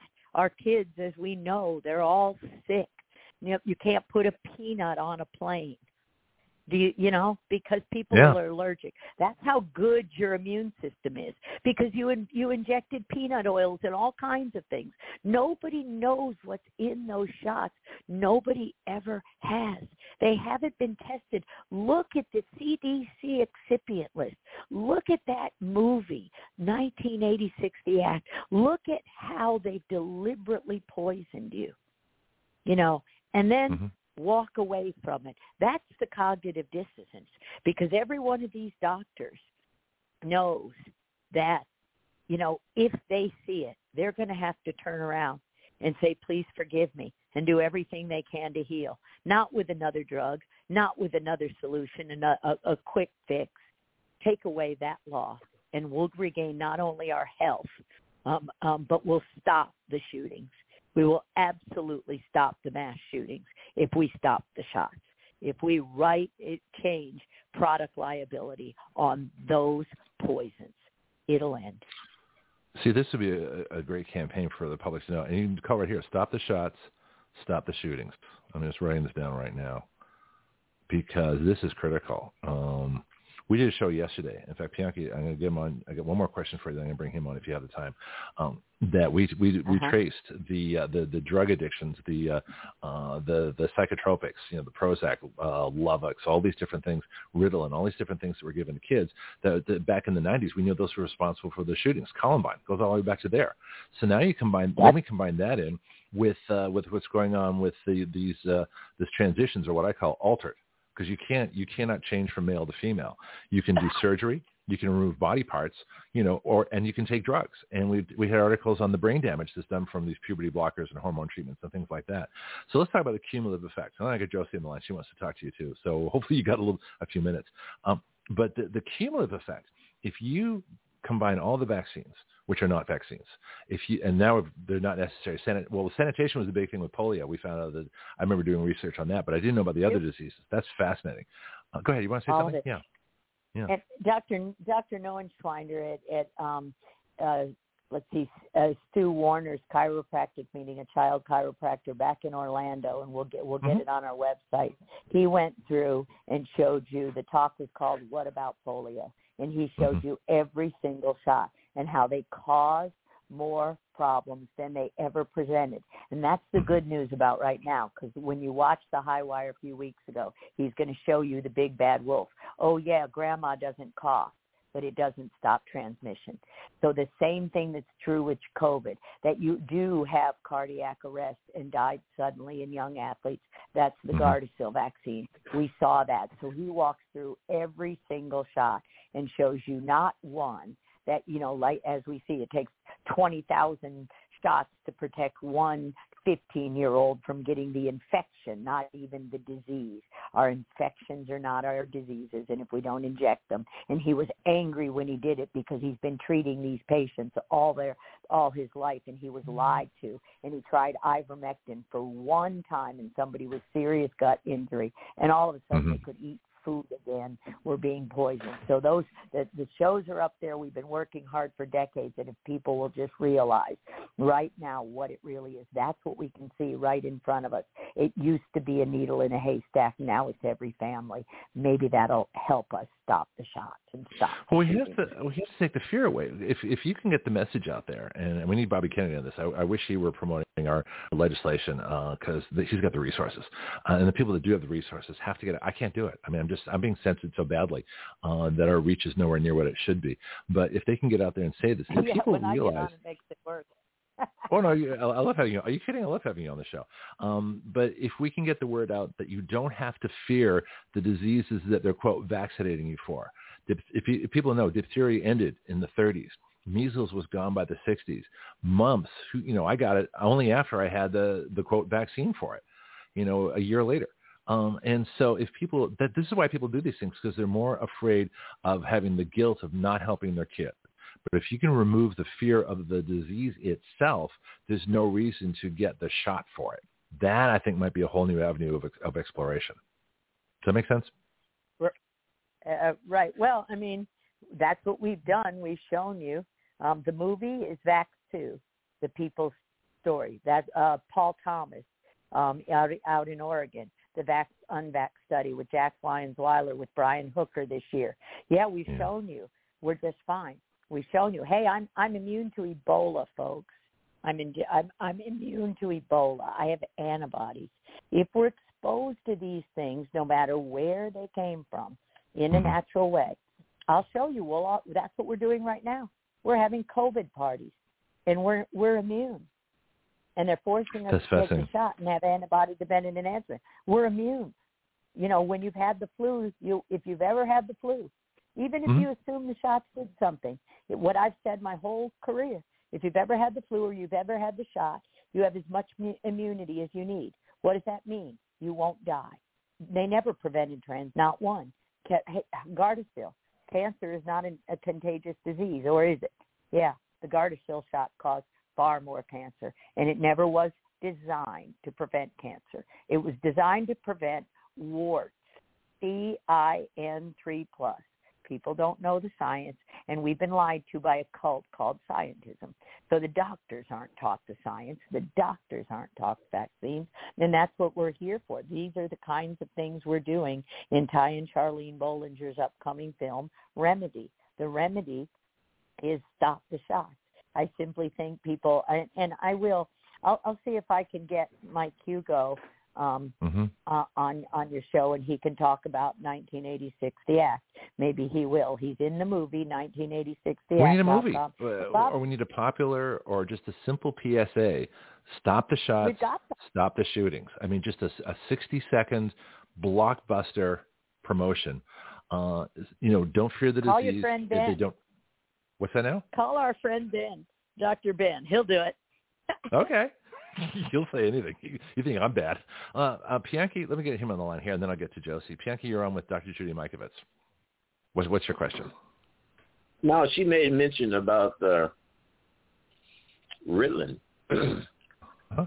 The U.S. military wouldn't take a a uh, soldier. I mean, someone wanted to try to get in if they have ever been on Ritalin at one time. And and I wonder if she remember the term the crazy check. Uh, mothers will receive a crazy check, a check monthly, if they allowed their child to be vaccinated. I can't think of the name of the drug, drug because it was a judge up in New York that was uh, implicated because he was recommending that mothers who was in court put their children on that vaccine, a, a drug. I think it's called FemFam. I'm not sure. Do you remember those? The crazy check. Yeah, I um, I've, no, I've I heard don't. the term. Yeah. Yeah, and I don't. Okay. Um, I I do remember. You know, I do remember that kids. You know, these are vaccine injury, ADHD, attention deficit. It, it started with the shots. We know all this.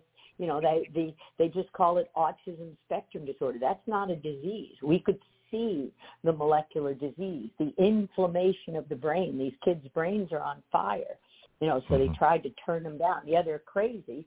You know, and that was the big deal.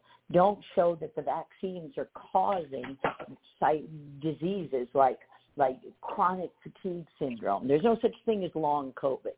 That's people who are vaccine injured with myalgic encephalomyelitis. There's no such thing as chronic Lyme disease. That's myalgic encephalomyelitis. That's inflammation of the brain. And when the brain's on fire, yeah, you're crazy. You can't think, you can't see, you're, the, the lights are on and nobody's home. You know, you can, that's what everybody's seeing now. That's what's happening. Mad cow disease. Yeah, the vaccines are causing it. We're dealing with a dear Christian friend of ours, a, a lady.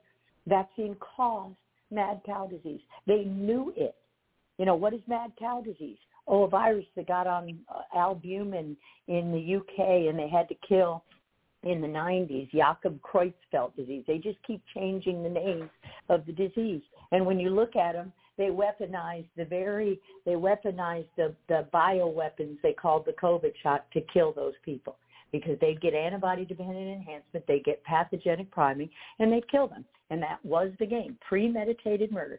In that spike protein, I can show you every one of the things that cause you to go crazy and, and shoot up a school or think you're a boy or not a girl or, or have or have boobs when you're a boy because you know you're you can't you you can't you don't have testosterone you don't have the right growth hormone you can't methylate you can't get the right gene expression it's not these kids fault they were poisoned with these shots you know trying as as as the one world order tried to make them transgender so i don't remember the crazy chick ritalin remember Reye syndrome no such Yep. thing oh that's Hmm. what how they how they brought in tylenol so they created fear around a disease. Oh, you can't take aspirin. Don't give your kids aspirin. That was vaccine injury. And now they give them Tylenol and destroy their liver. Tylenol's poison. Drive away from something you can't patent and make money. So they just drove the diseases, caused the diseases knowingly with the shots, and then created a market. HIV, gain of function. Does it cause AIDS? Nope. Did they create a, you know, does, does that matter? You know, no, it doesn't matter. Um, the, the cures are the same, and they're keeping them from us. And they're God and their nature, and they're don't inject. And, and Vax 2, the people's story. Go watch Vax 2, and you see the kid, the people can see for themselves. The kids with the least vaccines are are the least crazy and have the strongest immune systems and health. And we can help everybody else. That's the whole game. Love wins, God wins.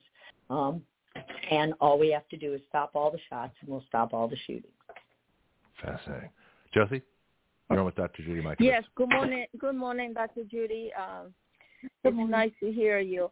Um, one of my young girlfriends, um, they found blood clots in her lungs, and they put uh, they put her with blood thinners. And this young girl, she's been bleeding and bleeding and bleeding, and uh, she fainted the other day, collapsing. And they rushed her to the hospital. They kept her all day at the ER and they sent her back home and she's continuing the blood thinners and she's not doing well at all bleeding so much So that's They're the question. killing her. I That's, have that question for you. Uh-huh. that's the game.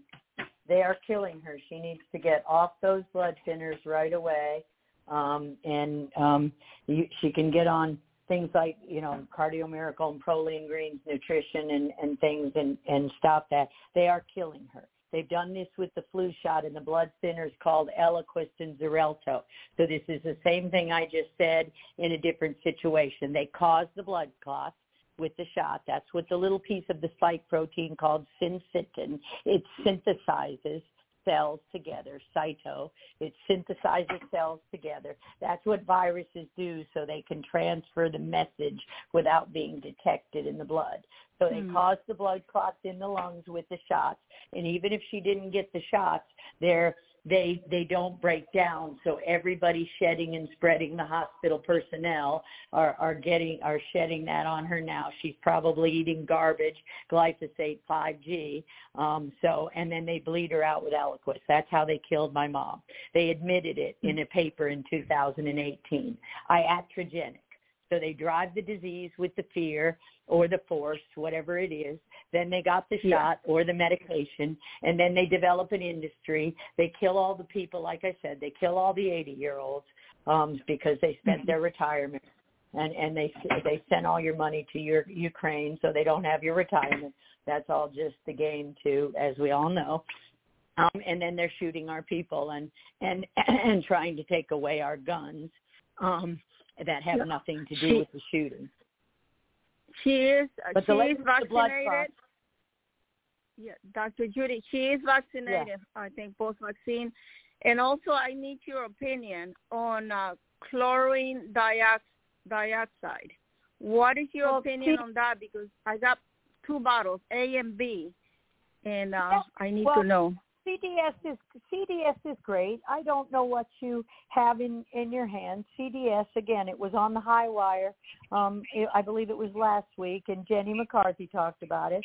CDS is great, but we can't be our own physician, and we can't go to the hospitals because they're murdering us. We there's there we need to do another way, you know, because all they're going to do, all you're going to do is hurt yourself.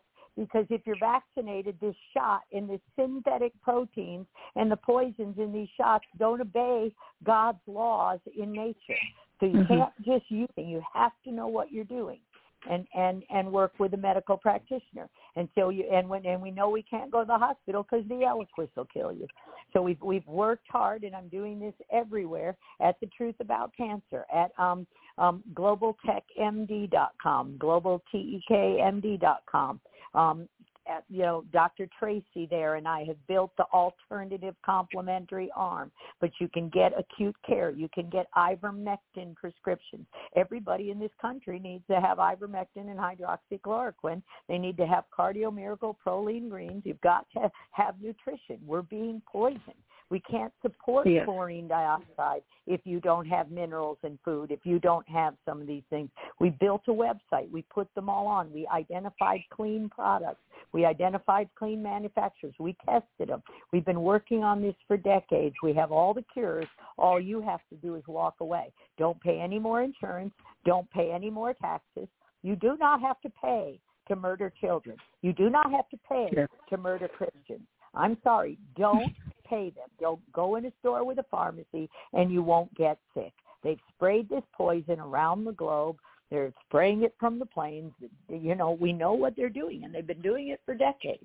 And all we have to do is protect ourselves. But it just can't be turn around and take another drug because you'll poison yourself right now because you're so toxic because of how much has been injected. And that's the problem. They know right now anything you do, you'll kill yourself practically because they poisoned you. Your food is poisoned. Glyphosate is the biggest single poison. Ritalin, these drugs, fentanyl, everywhere, everywhere.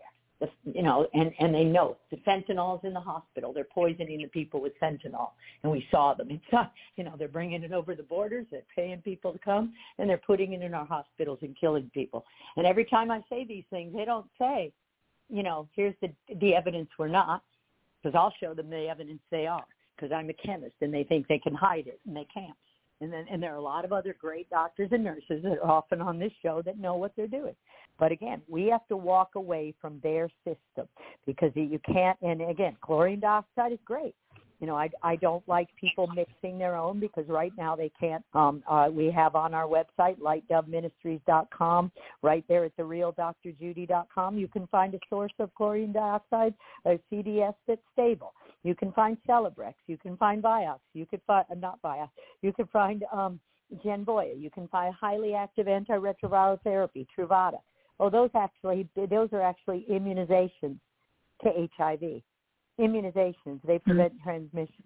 Turn on your TV. Mm-hmm. So we've been trying to change all the laws, the false advertising, the public scare ads. They're not public service ads. The only service they're doing to you is destroying it. So again, there's a lot of solutions out there. We put everything we can. We'll get you to doctors. We'll get her to places. I'm here in Nashville with some fabulous doctors. We're all putting together, you know, things. Dr. Stella Immanuel's in Global Tech MD. We can get yeah. you the things you need so you don't have to get poisoned or hurt yourself. Yeah. You know, doctor, um, it breaks my heart because uh, uh, I know this young girl uh, for a few years back now, and uh, um, I'm trying to reach, I'm trying to help, but, you know, they just want to believe the doctors and the criminal hospitals. And that's where we at right now. And i'm like I, my stomach has been in in a lot of pain like nervous because things are not looking good. And uh you know i can only do so much to help people uh, guide them like don't go back to the doctor. Don't do this. Take ivermectin uh, three, four people have come and reached, but uh, they want to trust the doctors completely. And uh, my heart breaks because we know I learned a lot from you uh, in the past uh, six, seven months that we uh, had you on the radio. And I was like in shock listening to all the details that you've been providing for us.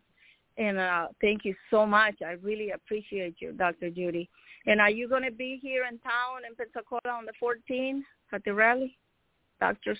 No, I event? have to be in a rally in Los Angeles on the 14th. I'm actually, I'm not Los Angeles, okay. San Jose. I'm San Jose on the 14th. I will be there May 11th in Miami. I'm in Tampa t- tonight, tomorrow, all weekend. Oh, I'll yes, see we're in working Miami. really hard we're working really hard to put everything together yeah. and we are getting things together. This film we're making um the show remedy the the the launch last night truth about cancer again we're showing you how oh. to heal these cancers with the things we've all had all along and we can do that. It's that's the whole point. If we can just get the people to see we're just fine. There is no fear that but but they have to.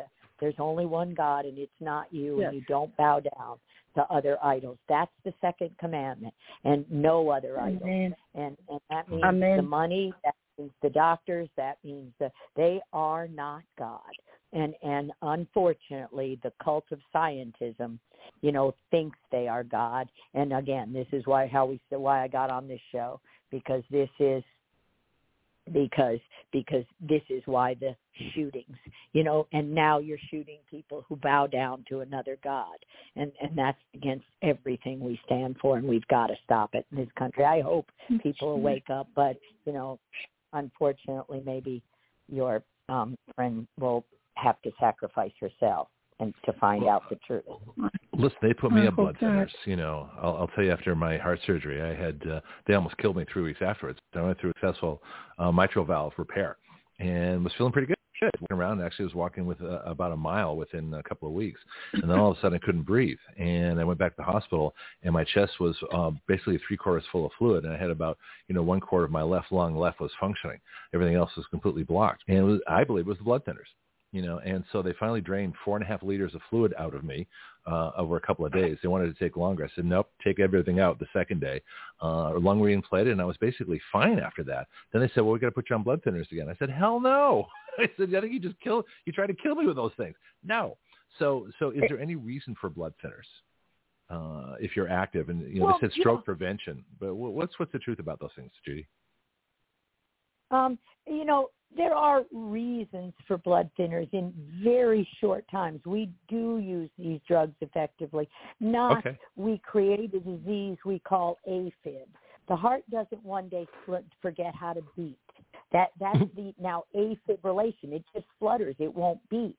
That's flu vaccine. That's Prevnar vaccine. So then Okay. you're at higher risk of stroke because your heart doesn't beat right. We see now the intervals. All of Dr. Peter McCullough and the other cardiologists, Dr. Levy, all their work. We're creating these cardiac diseases, and for the elderly who have cardiac disease, for the elderly, you're in trouble because um, you already have a itis and then then the the inflammation is too much. And and they literally we've seen it. I've done these cases in vaccine court over and over. They know these things are causing heart disease and then they bleed them Mm. out with the Eliquis because then they're at higher risk of stroke. And so we've created this fear. Oh i'm going to have a stroke. I remember my mom. She's like i have to take it. And she was crying. I remember my daughter-in-law i have to take it and they're crying because they don't feel like they have any other hope and they don't feel like they have any of this stroke and they're afraid they're going to have a stroke or they're afraid they're not going to you know they're not going to qualify for for whatever it is. It's it's awful what they're doing Yeah, but once you It's get, not you have to get past that good, though. it's just I mean, I got past it. I don't know how I got past it, but I said, no, this is wrong. You might get a stroke. Well, I might, but I'd rather be active. I'd rather not have the blood thinners. I'd rather not have my chest full of fluid. I'll take that risk. Thank you. You know, I mean, but what separates me from from anybody else saying the same thing? Anybody could have said that. No, I'm not going to take this medicine. I get rid of all the medicines. The, the more medicines I get rid of after heart surgery, the better I felt. And to and then it wasn't losing weight, and then eventually I didn't start losing weight until I stopped getting stopped taking all their medicines. Uh, and so it's, you can be your own doctor. The, the, the fear, that's Yeah. all it is, is fear. Stop being afraid of what hasn't happened and may not happen. right Huh. yeah take control of your own health and you can Right. but i don't want to say you can be your own doctor in this world because of how heavily poisoned you are that's why Mm-hmm. i just want you to get a little help from trusted sources because you can poison yourself just as easy as not because we've all been so heavily poisoned Right. say i have to hop on a call with italy Okay. Well, listen, thank you for all your time. I really appreciate it. It's been great. yeah And let's, see you uh, tomorrow let's, uh, morning Let's, uh, okay, sounds good. Oh, you're going to call me tomorrow too?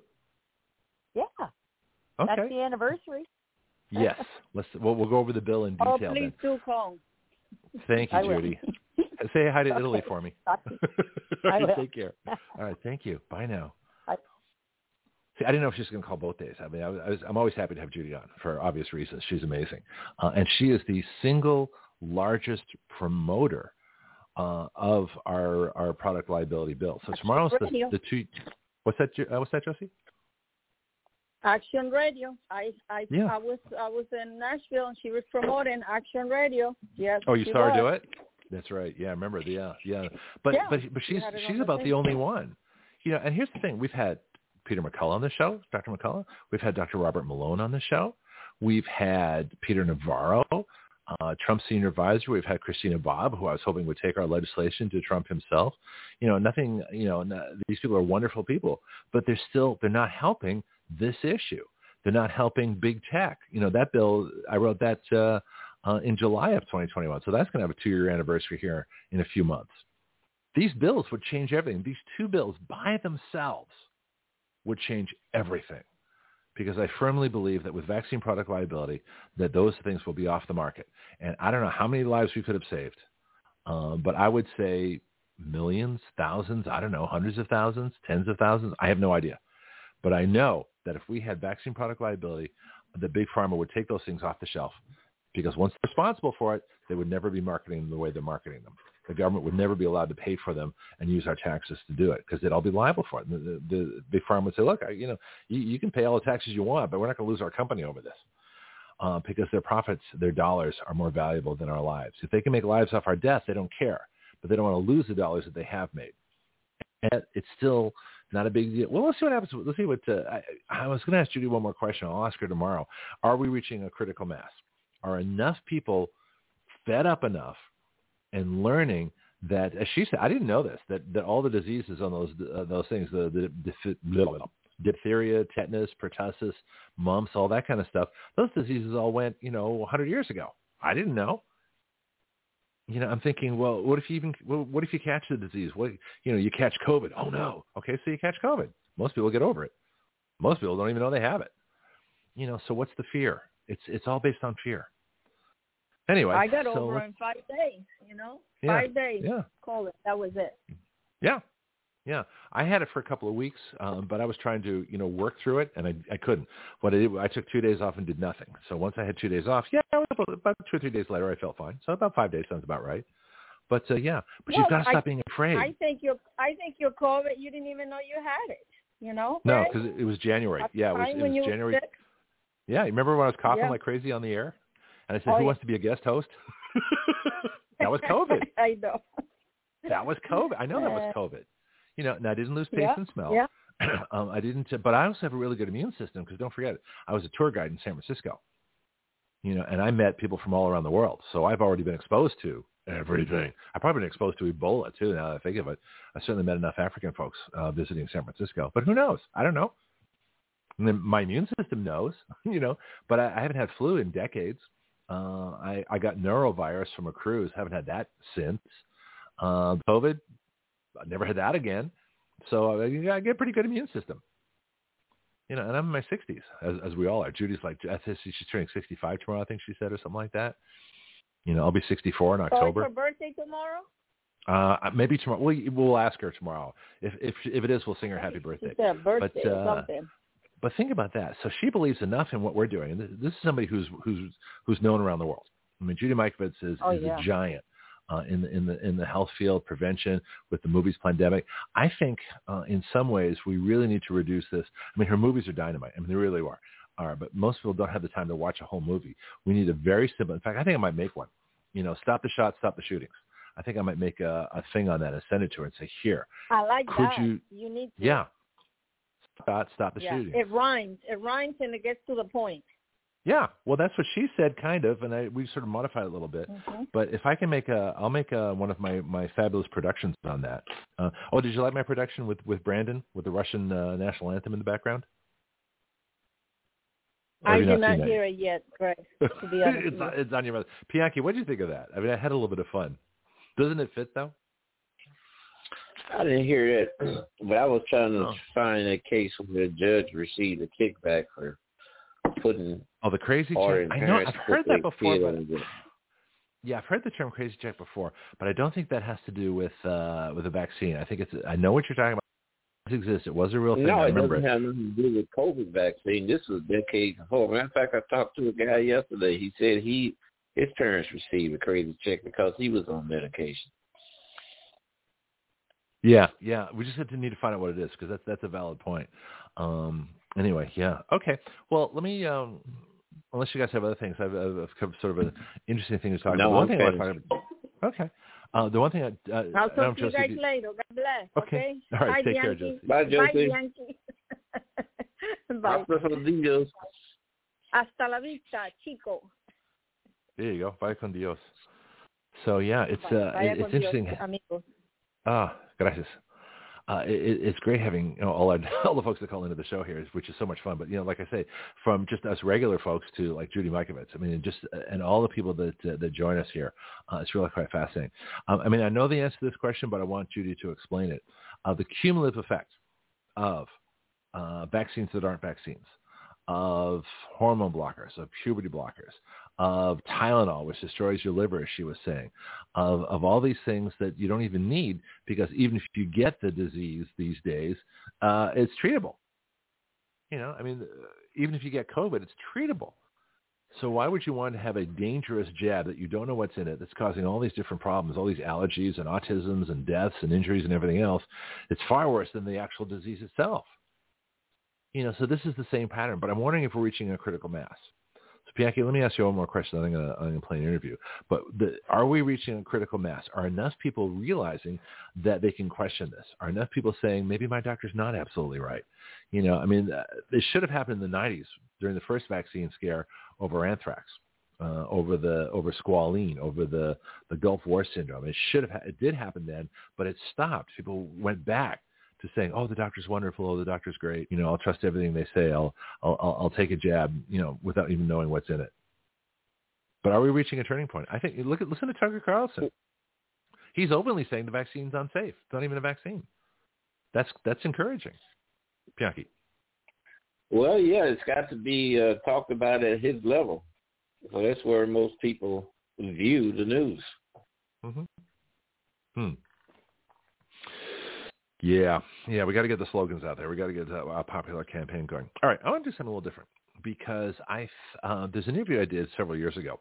Uh, this is back in WEBY, and what happened was we had uh, there was a, a, some some kind of campaign to put signs in the door in the windows of businesses in Pensacola. This is back when the cake decorating uh, case came up when these folks came in and said you have to make a gay wedding cake uh, and say no I make Christian wedding cakes and that whole whole thing came up and so I had a gay activist from northern Florida uh, in the studio and we were talking about that this thing and, and I disagree with her and she disagreed with me and we had a really respectful conversation. Uh, what I think is going to happen, the reason I wanted to play this one today is I think there's going to be a huge split. I think that LGB folks are going to split from T.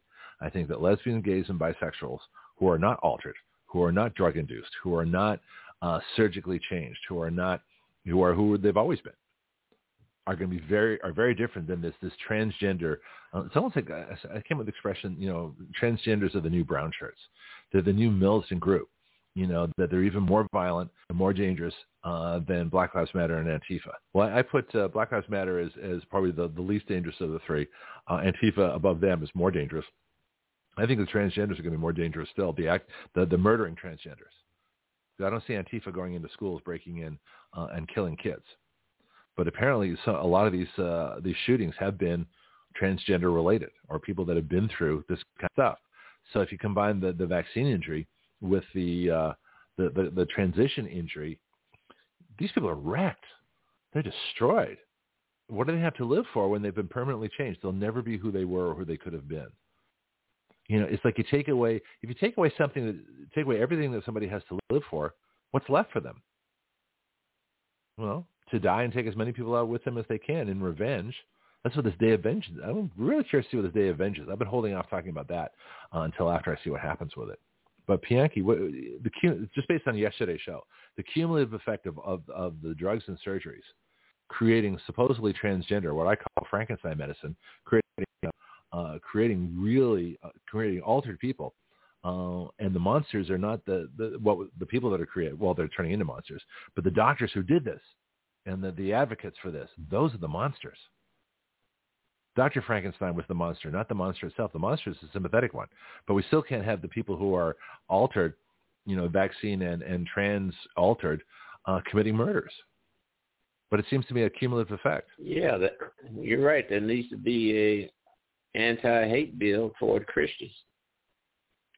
Well, I think we, no, we've already got it. I mean, they already we went over that uh, yesterday. That the the the, the hate uh, crime legislation it, says you can't discriminate on the basis of religion. It's already there. Like they did. It should be named that like they did for the Asians. You got an Asian anti-hate bill. Well, that has specific penalties. There's, there's already penalties against. Yeah, you could. I mean, you could do it. You could do an anti-Christian hate bill with specific penalties of massive jail uh, time and fines, but it has to be done at the state level because it's not. I mean, there's only three federal crimes. We've got to get away from from relying on the federal government for crimes. The only federal crimes are treason, piracy, and counterfeiting. Everything else has to be handled by the states. That's the law. The rule of law, as I went over in the first hour of the show. Well, let me well, play this because they put, go ahead. They put forth a law called a John Lewis hate uh, crime bill or something like that, police reform bill. Hmm. So yeah, they did it for the Asians, and you see how you have these transgenders that's attacking Christians. Well, they need to have one for Christians too. Okay, I mean, I, you know, they I, I wouldn't the stop people it, but were attacking Asians because they were blaming Asians for the for the uh, for COVID. Oh, I see. That's very interesting. Yeah, I, I did not. Uh, I didn't. Don't either. Don't remember that or didn't know that connection. That's that's very interesting. Yeah, blaming Asians for COVID. Oh, please. this is so ridiculous. You blame government for COVID.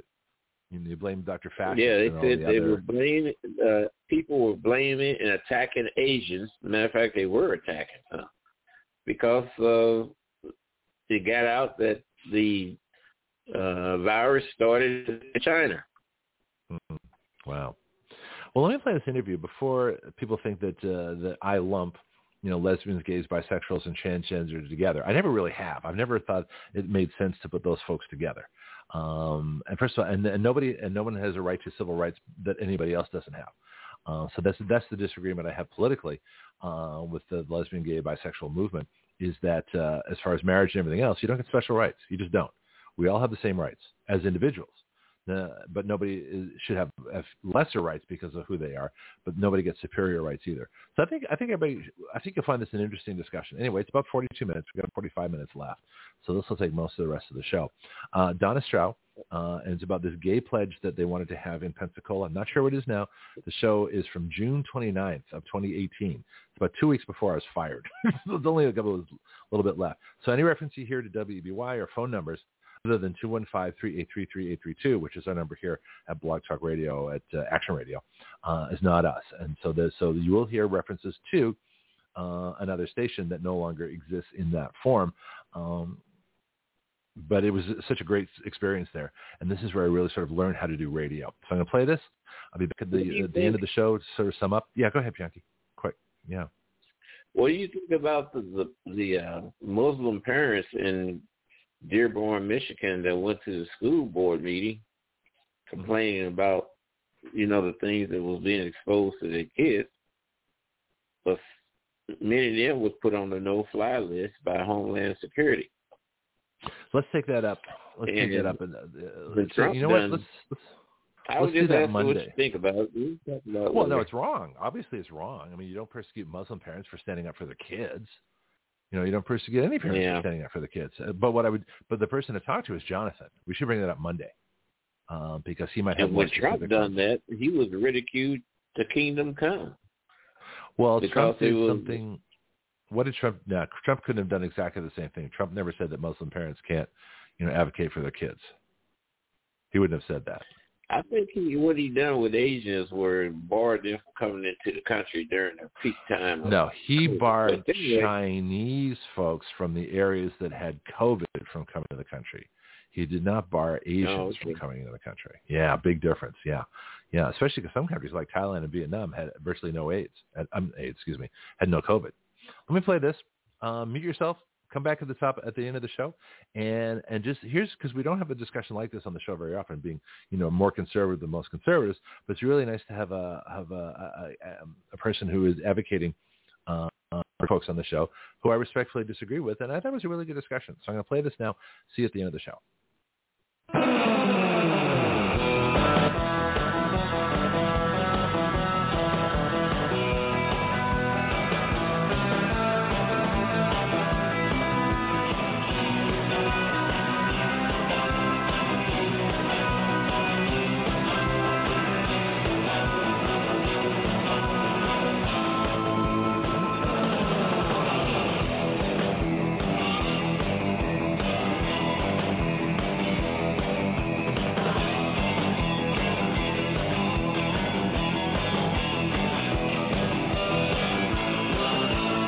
I think, one of our uh, more interesting hours. I've got Donna Stough here from uh, from the, the gay grassroots uh, of Northwest Florida.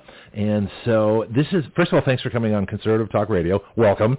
Thank you. And Glad so, to be here. oh, great. And this is this is what I, I, I love about uh, what's happening.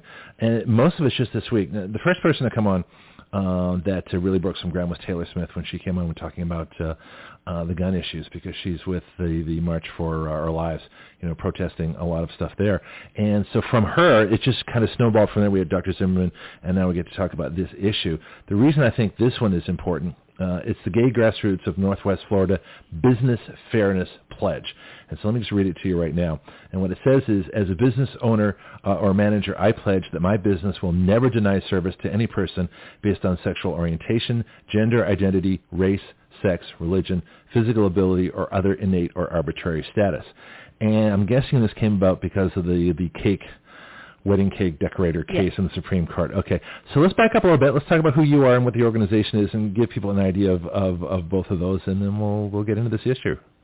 Well, I am the co-founder of Gay Grassroots of Northwest Florida, and uh, what we we do several things. We put on celebrations uh, every year, like the Pride celebration that okay. comes around in June. Okay. Um, we take on equality issues, um, sometimes with the school system, sometimes publicly. We stand for um, equality and inclusion for all LGBTQIA and the rest of the alphabet people. You know, I'm going to ask you what each one of those means, right? I know. I hope I remember.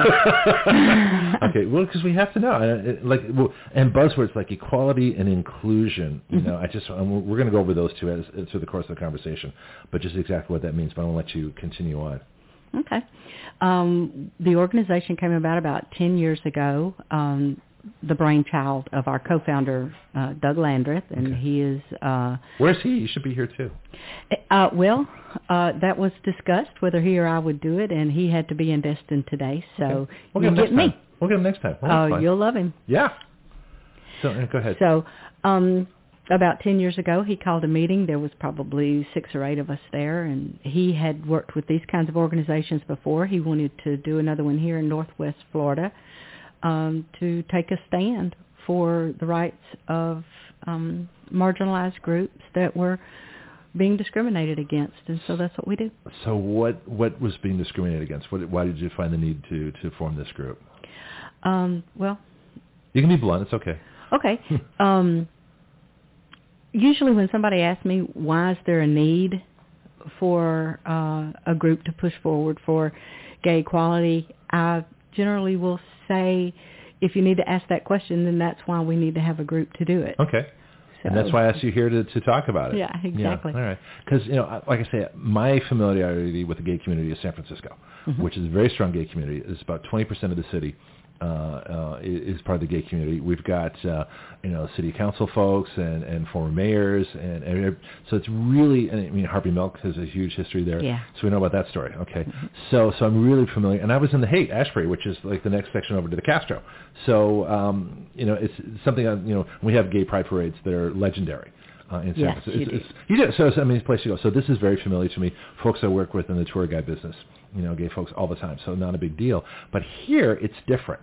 And so uh, you've been to both places, and we were talking a little bit last night. Different parts of the country have very different relations between gay community uh, and, and the rest of the city. So maybe yes, tell me a bit about do. that. Yeah, um, it's a cultural thing, just like any other uh, piece of culture anywhere. Mm-hmm. Um, it depends on what the history of that area is, and the history of the the southern United States is extremely conservative. Okay. Um, it's the Bible Belt, and uh, travel what is it? I believe Hemingway says travel is the enemy of ignorance.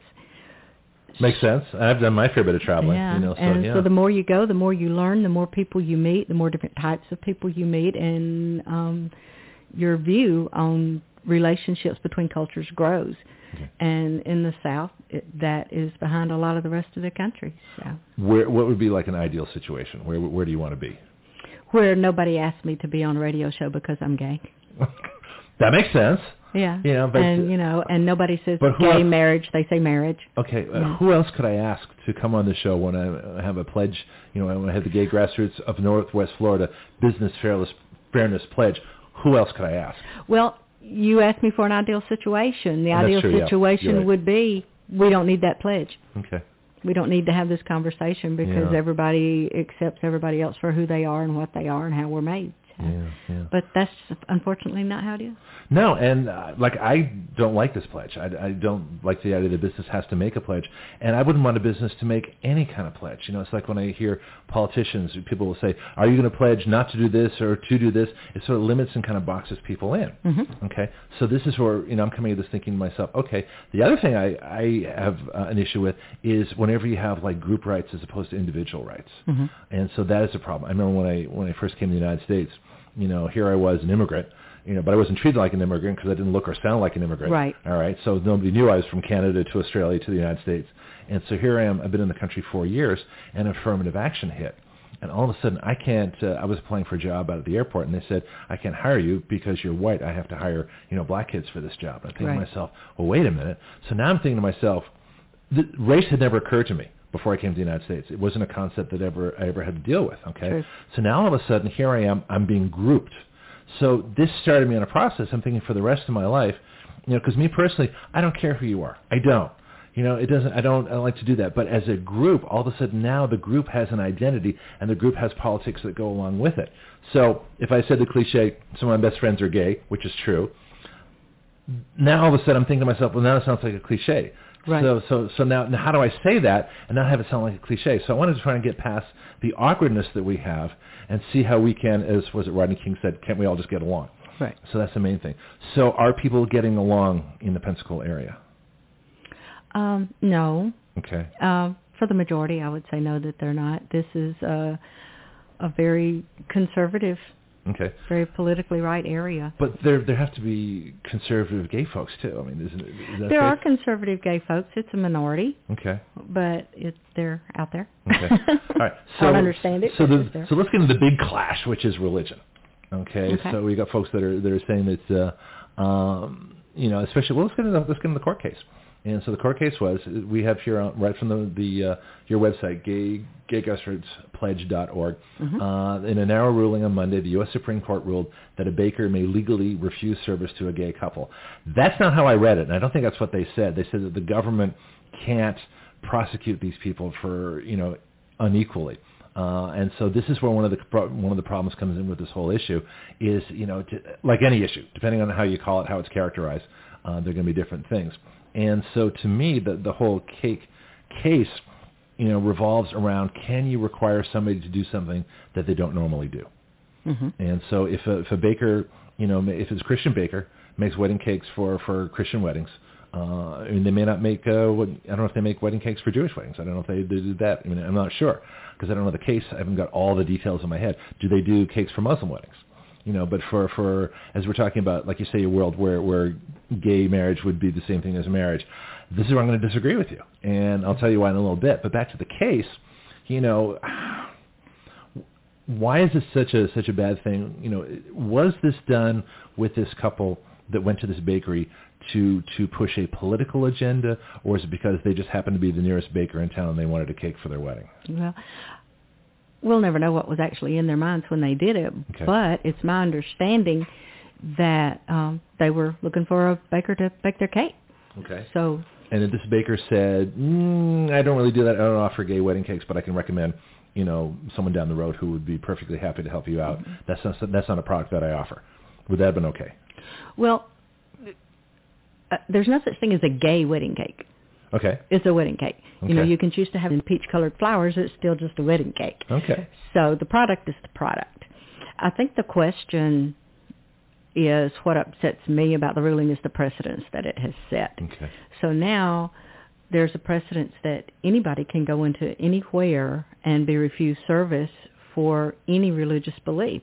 So if I go to um, a privately owned flower shop that's run by Muslims, can they deny me service because I'm Christian? Can Yeah. um, I be, you know, can the the Wiccan who's checking me out at Walmart deny me service because I'm Christian? Should explain what a Wiccan is for anybody that hasn't heard the term before. a Wiccan is, mistakenly is thought of as witches, but no, that's not what that is. Wiccans um, believe that their higher power is the earth and that we're all connected, and so that's how Kind of a nature worship thing. kind of a nature worship thing. Yeah. Okay.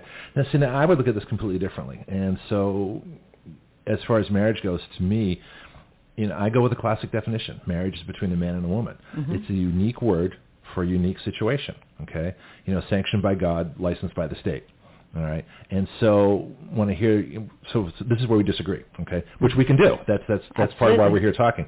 So so my perspective is I want to maintain the word marriage for what it is between a man and a woman, you know, sanctioned by God, licensed by the state, the cultural value that we've held for throughout our history, throughout world history. I, I don't know how many societies, you know, don't have marriage as an institution, you know, somewhere along the way. So for, for all the generations ahead, for all the generations that have passed through back to our origins, this is a unique meaning and in law and in, in language, in definition, I want to keep that the same. So the question is, can you have you know, a, a, a gay union that is equivalent to a marriage but doesn't use the exact same word. Isn't that in itself discriminatory? I can live my life exactly the way you live yours Okay. and do exactly the things that you do, Mm-hmm. but I can't call it what you call it because there is a cultural norm accepted that uses that word. Yeah. Now, when you say all the way back through our history, our is a relative term. there is indication of gay marriages, gay ceremonies, gay connections uh, in early American Indian culture, in um, Filipino culture, in some of the older Asian cultures. It was not unusual at all to have. Oh, well, I won't say it's not unusual. It wasn't, you know, the great well, majority. it was a minority, but it, was, it, it wasn't. It was a minority, but yeah. it was accepted. Okay. Yeah. Interesting. And so, yeah, that uh, that brings up a, a whole. You know, you're talking about uh, you know rights and discrimination. Do people is marriage a right? Let's get into that question. Because we're talking about marriage equality as being a right to marry, and I'm, I'm reading literature and I'm thinking to myself, that's not a right. That's a contract. It's a contract between two people. Yeah, a right a is something. You, the right is something that I believe you, you exercise individually. Right. Well, is it a human right or is it a legal right? What kind of a right is it? Yeah. You know, Yeah. and um I don't obviously it's a legal right for everyone in this country now, whether yeah, gay Supreme, or straight. And the Supreme Court made that ruling. I disagree with the Supreme Court, not just on this ruling, but a bunch of different rulings. Mhm. Because in the Constitution, they don't have the power to do that. They do not have the power to make policy. They do not have the power to make law. And whether it's Roe v. Wade or a bunch of other issues, even things I agree with, you know, thinking to myself, you know, they do they have the power to do that? And I don't have a Mhm. you know bunch of cases off the top of my head, but the Supreme Court and all the federal courts, they are supposed to rule on cases under the Constitution and Mhm. under law, but not change the law, not interpret the law or interpret the Constitution. That delegated power was specifically left out of uh, of their powers. So for the Supreme Court to say that all the states in, in the country have to authorize this marriage, I think that's a wrong decision. But it, they already say that all the states have to recognize straight marriage. So what's the That's probably a problem too. I still think it's a state issue. So do you, now see this would be news to me. Is there a court case that said that that uh, you had the that the Supreme Court ruled that all states have to accept marriage? I don't know that. I don't know that it's ever come up because it's been the social norm forever. So Good point. in On this that- country. Yeah, on that point, we're going to take a break. If you want to join us in our conversation, 850-623-1330. We'll get to the pledge when we come back, but I wanted to get the background in. 850-623-1330. Donna Stough, my guest, and we are going to be back on Action Radio with Greg Penglis. 819. it's going to be an interesting day. We'll be right back.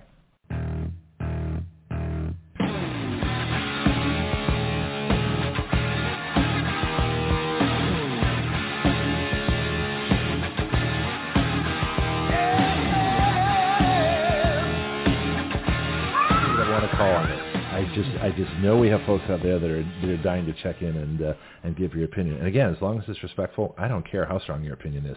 1330 WEBY Northwest Florida's Talk Radio number here is 850-623-1330, 850-623-1330. My guest Donna Stough, uh, co-founder of the Gay Grassroots of Northwest Florida, and so we talked about a bunch of stuff over the break. We're going to have to get everybody caught up. So we're talking about religion a little bit, and you said you're a Christian. Yes, Okay. absolutely. Okay. And there's no conflict.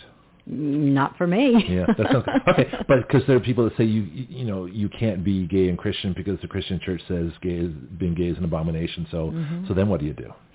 Well, the first thing that I do is say I don't have to define myself for anybody. The relationship that I have is between me and God. Okay. Um, the second thing is that you said the Christian church, and there is a difference between church and God, church and religion. Church is uh, an institution. Mhm. It's not a relationship. Um, I often have the Bible quoted to me uh, with scriptures that they have picked through and chosen the ones that they want. And generally, there there are several things that I like to point out. Yeah. One is that yes, the Bible and the Bible didn't come from God. Um, and being raised Southern Baptist, one thing that I learned was that if God said it, it's in red. Well, it doesn't say anything about homosexuals in red in the Bible. Okay. Um, the most famous scripture that gets thrown at me is from Leviticus that a man should not lay with a woman. A man should not lay with another man. Okay. Sorry. Um, Forced habit, I'm sure. No, yeah, yeah. Oops, Freudian. yeah. Um, but they tend to not read the rest of that book in the Okay. Bible because it also says that you don't mix um, color, don't mix clothing, you don't mix mix fabrics, you don't eat shellfish, you don't cut your hair, you don't um, you can't approach the altar of God if you have a default in your sight. All of these things are in the exact same book where it says a man doesn't lay with a man. So why aren't you preaching those scriptures? Why aren't the people sitting at the seafood restaurant down on the bay not burning in hell eating crabs and shellfish? So, you know. It's a variable thing, and this is why I've always had a problem. Uh, I, you don't find me in church a lot. Um, I just, Right. for some reason, I just first of all, I'm, I'm like ADHD to the maximum. I can't sit still that long. Right. You know, I can I can write a, an article before I can read one. I'm one Right. of those kind of people. So, but church, it just I always figured that I don't need the middle person. If I want to talk to God, I'm going to talk to God directly. Uh, and so that has always worked for me to to be able to do that. But I know there are conflicts, and it's always a great question: is where does you know God leave off and, and the church begin? And so it's it's that's where it starts to get confusing. Uh, all right, let's get to. We got a little bit of time here before we get to um, the the uh, before the bottom of the hour news break. So now that we sort of, I don't, I think we, I don't think we completely finished the the whole. You know, did we finish the cake decorating whole issue? Because I think Yeah. a couple more points I want to bring up on that. You know, the idea of of requiring someone to do that. So because of that case, you want to have a pledge. You want businesses to say that they are, you know, friendly um, towards you know anybody of LGBT and with the other initials. I think I forgot the other ones. Yeah. LGBTQIA. There we go. Now, if a business if a business doesn't do that, you know, what does that say about them? And if a business does, what does it say about them? Do they do they want? Is this going to be like a card on their window? We say we are, you know, with a big rainbow flag. We've we've taken the pledge. Or for businesses that don't do it, It can be. you know, are you going to say that uh, this business has not signed the pledge, therefore, you know, we don't think they're friendly? This is why I have problems with the pledge. Right. You know, because it puts people in a, in an awkward position who just want to carry on their business. Right. Um, I'll tell you that I heard when you were promoting this this morning, one of the things that you said was that you did not like that we were requiring businesses to do this. And there is absolutely no kind of requirement. We didn't knock on doors. We didn't say we expect you to do this. We put it out there on the internet and people hit on it. And almost uh, every hit that we had was spontaneous. We didn't Okay. directly approach people. I did a couple of my friends, but other than that, no. But um, we are going to be offering uh, stickers for them to put in their windows saying we do not discriminate, like you've seen on the news and some of the other businesses since Okay. the court case. But we have absolutely no intention of going after any business and saying they refused to sign our pledge. That's not what we're about. We're about opening up the dialogue and opening up Okay. the relationship, not shutting things down and making them worse. Okay, that's good. Uh, and because you know, like I say, I was just, I don't like pledges in general. You know, I I've, I've even questioned the Pledge of Allegiance on this show. You know, if in a free I bet society, that was popular. It no, it wasn't. no, but it's, I'm not trying to be popular all the time. I'm trying to deal with issues. In, I'm trying to talk about things that nobody wants to talk about in a way that allows us to do it. Right. And so this is this is not an issue that I know incredibly well. I have, you know, just because, just because. You know, uh, you know how do, how how as a gay person do you know what a straight person's like, and how is a straight person do you know what a gay person's like? Exactly. You know, even if you, you know, and why does it matter? Good question. Even those who have experimented, still. Well, here's a, that's a good question. You know, when did you first realize um, that you were a gay person? I realized I was different when I was about six. Okay. Um, everybody was asking me, "Do I have a boyfriend? Do you have a boyfriend?" You know, in the first grade, like you always do, the little kids. Yeah. And uh, I thought, no, I have a girlfriend. Yeah. and I got a reaction to that that was terrified me. But you know, when when you think differently in a small town in Central Alabama, you don't you don't talk about it. That's what I'm worried about too. I think we're. We're gonna, we're going to come back to the news and find out because I remember, you know, when I first noticed this this gorgeous strawberry blonde with big blue eyes. You know, her name was Julie, and I was five years old. You know, we were we were kids, and so this goes back to the early childhood. So this is, you know, mm-hmm. we can, you know, people say that there are those that think that you can be conditioned out of this and mm-hmm. you know psychologically analyzed out of. I don't think so. right, and you never had to stop and think. Do the fact that I think that Julie is so pretty is that wrong? Yeah. Well, no, you never had to stop and think that, but I did. Yeah, and that's what makes us different. Hmm Very interesting. We got news coming up here in just a little bit, and so we're going to come back and talk more about this issue. We're going to get into the pledge. We've got a caller. Jeff we'll get to you. I wanted to give you more time, so uh, we shall talk about this when we come back with uh, Donna Stough, my guest from the uh, uh, gay grassroots of Northwest Florida. Here we go.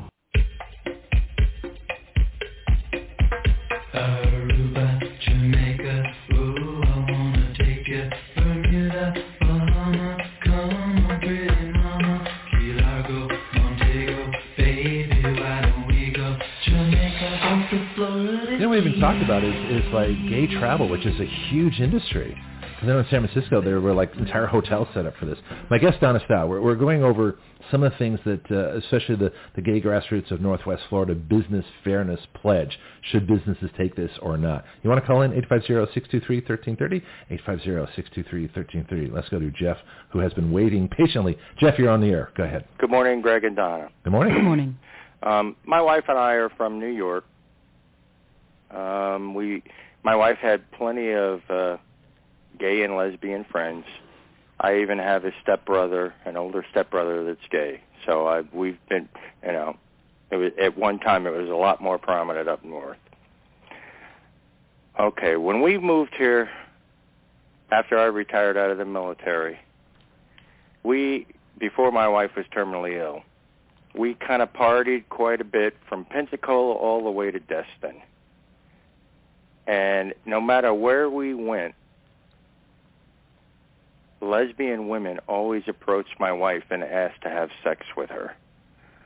Um, Just that you know, we both had bluntly? wedding rings on. Um, we were together.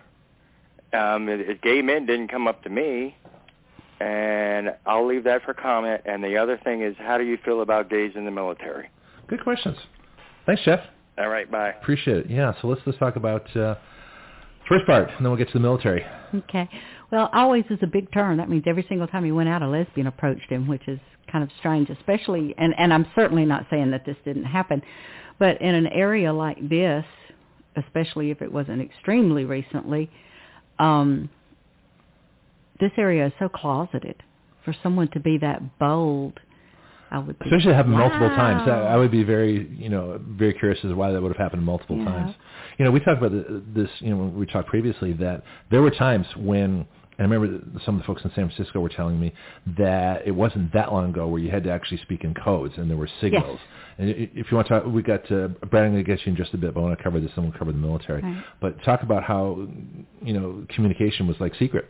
yeah, communication was very secret. There were um, there were code words. There were uh, movements, symbols, things that you said or did. The way you asked the question would, Yeah. would let somebody know, and and you would know by the answer that you got whether they knew what you were talking about or not, whether or not it was real. It was, it was very similar to, uh, you know, the Christian uh, fish symbol. That that's how you knew when you were talking to another Christian during when the Christians were being persecuted so terribly, and we developed the same kinds of things years and years ago before me, before my time. But uh, I just I just find that amazing what he said because even in gay bars, it's extremely rare for someone to a woman to go up to another woman and just ask to have sex. Yeah, that, Yeah. That, that, there had to be some interesting circumstances that, you know, I don't know if we go into all the details of particular yeah, on that. I, w- yeah. I would kind of speculate to say that it was more about the sex than it was about the lesbianism in that particular case. Something's going on. But, you know, and it's hard to speculate. Like I said, we can't because we don't know all the details. All right, Right. military, gays in the military. Uh, I feel the same way about gays in the military that I do about you know gays in Waffle House. Okay.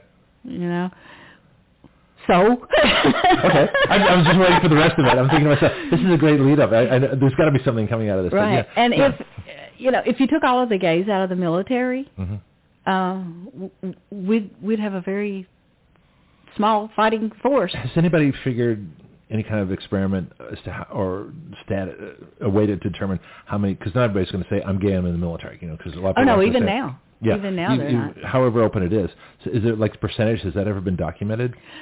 No, well, you can't document something if people don't tell you that that's. That's what I was wondering, is. It's it- like if there's a way- documenting it in the census. It's only been Yeah. very, very recently that that was ever part of the census, and now, if I'm not mistaken, it's not again. So. And we've always had gay people serving, and so for for me, because I'm not a military expert, I didn't serve, so I can't speak qualitatively on on on morale and everything else like that. To me, it seems like you always want the best people, and if you have the best people qualified to do the job, and you know, I mean, I couldn't fly jets because I wore glasses. To this day, I'm mad at that. But I, I didn't fit the criteria. Okay, so you know, I can the- tell you this: if I'm in a foxhole and somebody is shooting at me, I don't care who's beside me as long as they're shooting back. yeah, and as long as they're good at it, you know, Exactly. yeah, that makes sense to me. Let's get to it. Brad. You're on the air with uh, with Donna. Go ahead.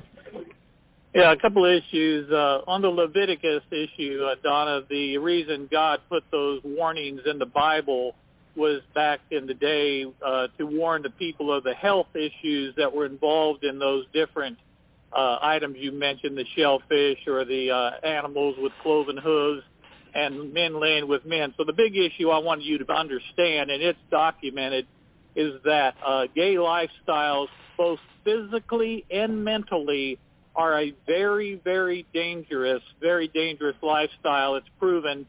And then secondly, it's not so much, Donna, that we, uh, people like me, I really don't care. I've got people work for me that are, you know, maybe homosexual. That's not even an issue for me.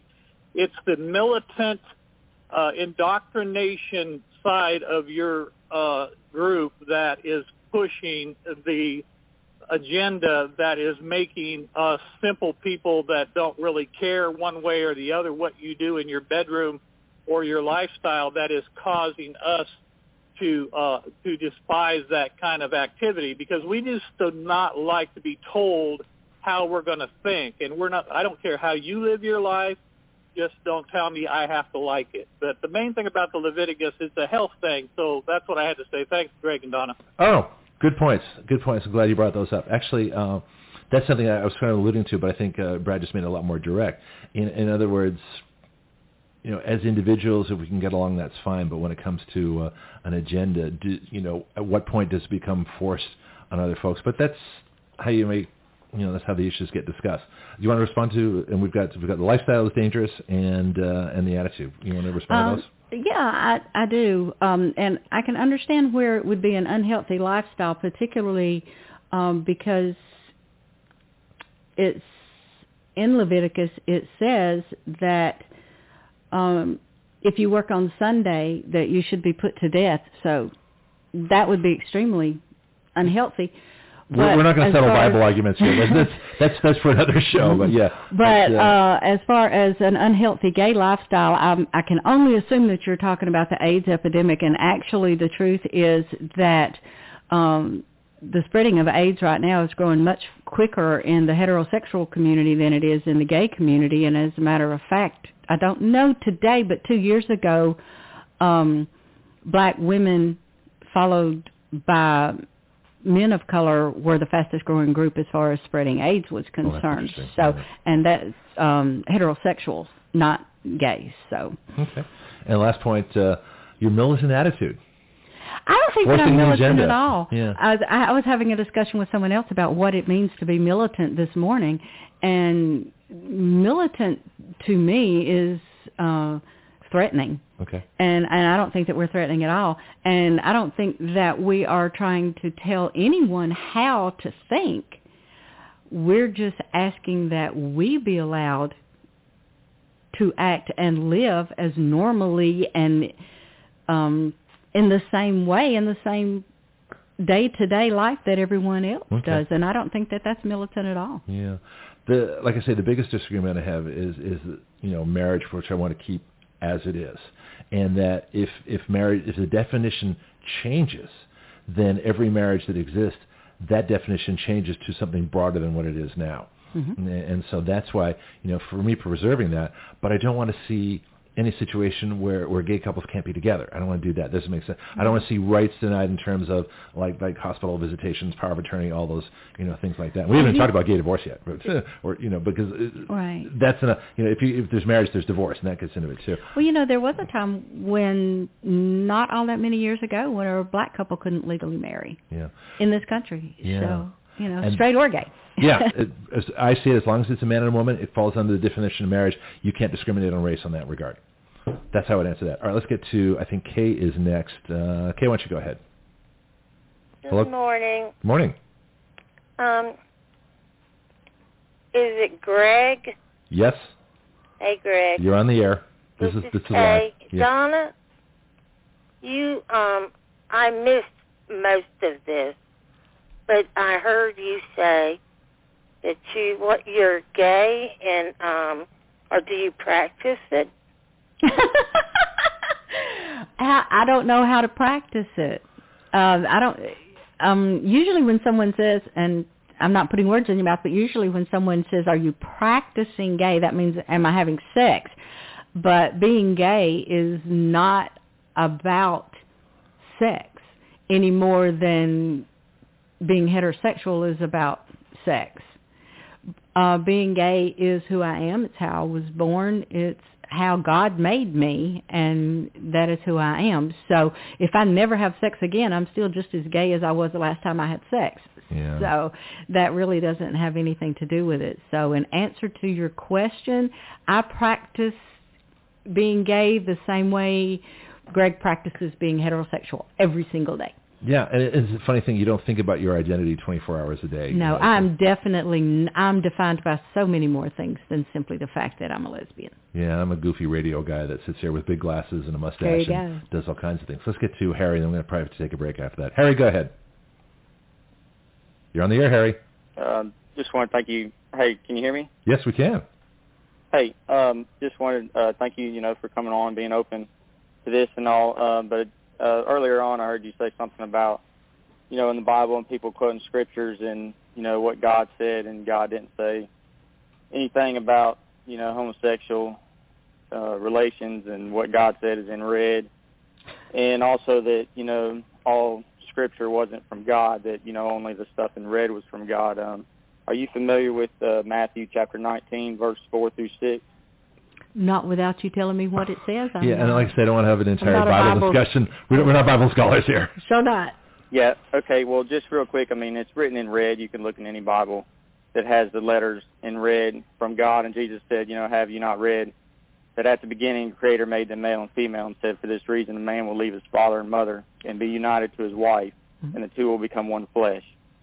Right. So, you know, I mean, nowhere all throughout the Bible, there's nowhere that you see God condoning or supporting or, you know, But what do backing you up what do you condone? relations, anything that's good Yeah. that comes out of homosexual relationships. And also, real quick, Second Timothy chapter three says that all Scripture is God breathed. It's all inspired. Everything in the Bible come from God. It's all inspired, you know, from God's own, His own being. Okay. And Well, that's okay. Listen, I appreciate it, Mhm. Harry. Thank you very much. Yeah, let me let- let's, let's tackle some of these because this is a common thing. I mean, people, this is, they're absolutely their sincerest beliefs Mhm. are that that uh, you know the fact that you exist is, is wrong. And Right. and my contention is that if God didn't want gay people, there wouldn't be gay people. So the, the, Right. you know that's that's how I look Agreed. at it. So, but even Agreed. even if I disagree with, with especially on the marriage issue and other issues, it doesn't matter. I mean, as I uh, told you before, without gay people, this country would not be what it is. There, there'd be something missing. It'd be Mhm. missing if there weren't black people. It'd be missing if there weren't Canadian immigrants like me. You know, so everybody Right. adds something to the country. We have to take a break. And so we're going to get our next call in just a little bit. It's 847 here. Uh, Donna Stiles, my guest. Um, you're listening to the Action Radio Hour with Greg Penglis on 1330 WEBY, Northwest Florida's Talk Radio. We'll be back.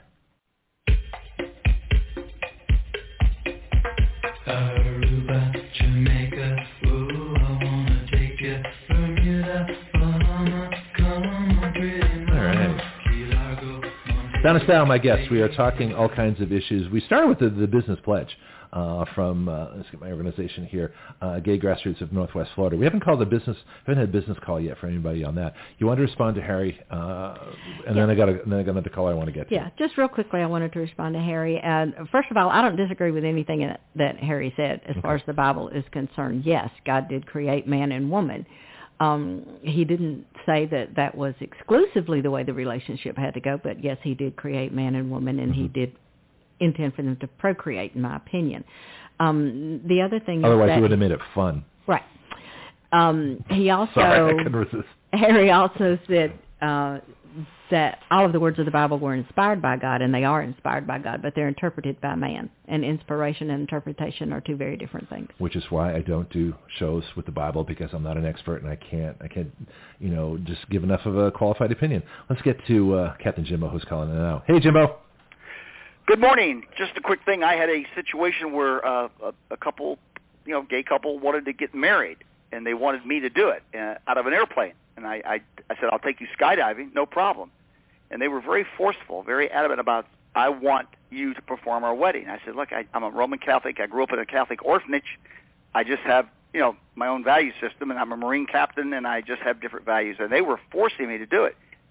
And, and this was such a simple situation. I just said, look, I can't assure that this old guy I'm putting you with is going to ha- be able to hang on to you guys because it, he's old, he's fe- feeble, and you're going to go to 14,500 feet if you slip out of that harness. I said, it, you know, you're going to sign this waiver, and they backed out of it. They, they weren't as committed to this as uh, as they thought they were.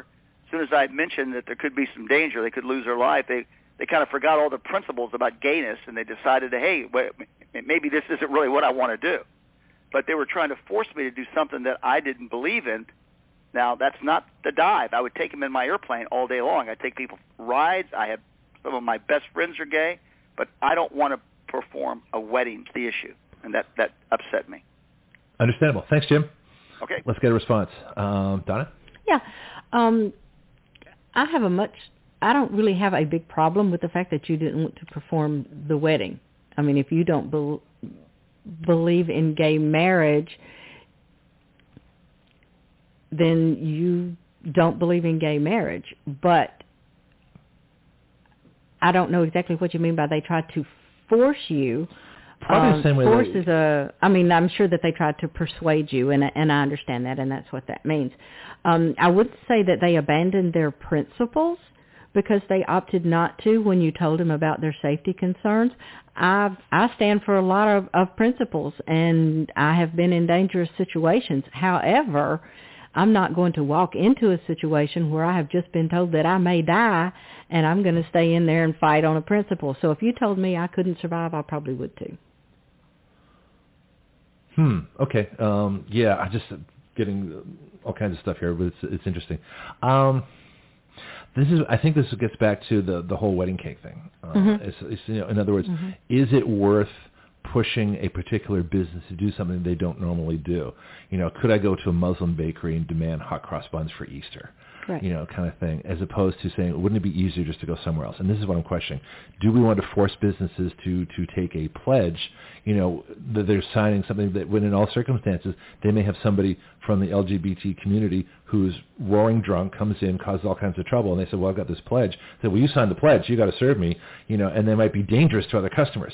So Mhm. there's all these extenuating circumstances that I Mhm. just object to these blanket pledges where you don't really you know, you're in a position where you can't define what might happen in the future. Let's get to uh, Marshall right now. Marshall, go ahead. Yes, uh, when it comes to the militantism, um, how about Lambda, where their stated goal is sex before eight or it's too late? And then when it comes to heterosexuals, and you specifically mentioned the black community that are getting AIDS, that is because of the prison system. And it's not because they're heterosexual. It's because they're bisexual. When they're in prison, they're going to have sex, and there's only one person to have sex with because we separate the boys and the girls. And when they get out, they go back to their women. These are facts. It ain't that heterosexuals are getting AIDS. It's passed on by homosexual men. Okay, let's uh, let's get a response. Donna. Um, actually, statistically, um, the growing age group is not in, or the growing AIDS epidemic is not rampant in the prison system, as much so as it is out into in the public. Um, in the public. I'm sorry, I got distracted. That's Uh, this is probably this is a challenging show for all of us, just because it's not something we Right. talk about on a regular basis. But when you're talking about the sheer number of people who, as as quickly as the academic epidemic is still growing, Mm-hmm. even though people think that it's not, as quickly as it is still growing, just the sheer numbers of it tell you that that's not based on the prison system. Otherwise, we would have to have a huge percentage of our country in the prison system, much more so than really is actually there. Yeah. You know, it's interesting. I had a, a prison chaplain on um, several months ago. And one of the things he told me is that everybody gets out, or most everybody gets Mhm. out of prison at some point. So we have to, it be, you know, if we create a society in prison that is so different from the outside Mhm. world, people are never going to adapt to it. And Right. It's, it's going to be interesting. And the other thing that I'd like to bring up is when when I tell you that the statistic for black women is growing, it is much more difficult for lesbians to give AIDS to each other than it is during heterosexual sex. It's much more easily transmitted during heterosexual sex than lesbian sex. Therefore, to say that uh, women are getting it more because they're gay doesn't make any sense because they would be getting it through heterosexual sex. We got a lot of issues that we, we have to uh, resolve here, or at least find a middle ground on. I think because we only have a little bit of time left. I think part of the reason I wanted to have you on is is there's you know there's extremes on on both sides. Mhm. There are people that uh, you know that believe that uh, you know straight people should you know there's all kinds of conditions there. You know we don't Right. want the, the breeders. We don't want those people around us. You know, and the, and there are, are are very devout people who who just you know would be happy if gay people didn't exist. Okay, Mhm. that's not going to help us. I think what is going to help us is is finding a way you know to sort of work through things. And even when we disagree like i say i'm never going to you know bend on the marriage question. I don't i still want to keep that as a unique thing because you know just for for tradition because it has been. Um but there's the and i still don't have a problem with um i think you know what? We're out of time. But donna thank you very much. We'll have to do this again. Sure. and so but uh there's we've got to work through these issues and we'll see what we can do. Let's keep talking. Okay. sound good? Thank you.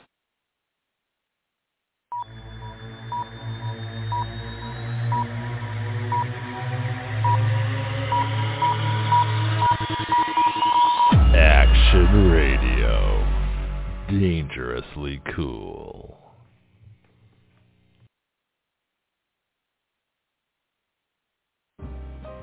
Greg Penglis here for my book, The Complete Guide to Flight Instruction.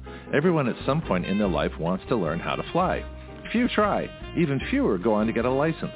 I believe a major reason for that is how we teach people how to fly. My book is designed to help you navigate the flight training system, but it's so much more than that. It really describes an entirely new way to teach flying. So if you've never tried a lesson or got discouraged in your training and quit for any reason, this book can help you. Don't be a rope pilot who just follows procedures. Be a thinking pilot who makes great decisions, who understands all the reasons why we do what we do.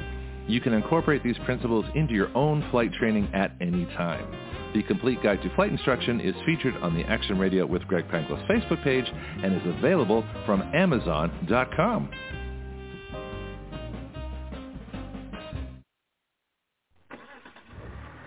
Well, that sounds good. Even better. Okay, how about your car? If you want the best service for your vehicle, please talk to James at Florida Stores Automotive, conveniently located at 6715 Caroline Street in the historic district of Milton, Florida, right between the Milton Bakery and the Blackwater Trail. Whether you need an oil change or an entire engine replaced, this is the place.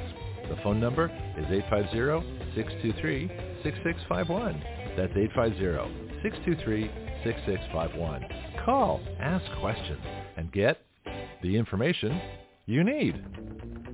Florida Stores Automotive is a full-service automotive shop for both domestic and imports, modern and classic. It is a family-owned business here in our Milton community. Open weekdays from 7.30 to 5 p.m., Florida Stars Automotive is a convenient place to keep your car maintained and on the road. Ask them about Firestone tires and the rotation and maintenance plan. Florida Stars Automotive. I go there. You should too.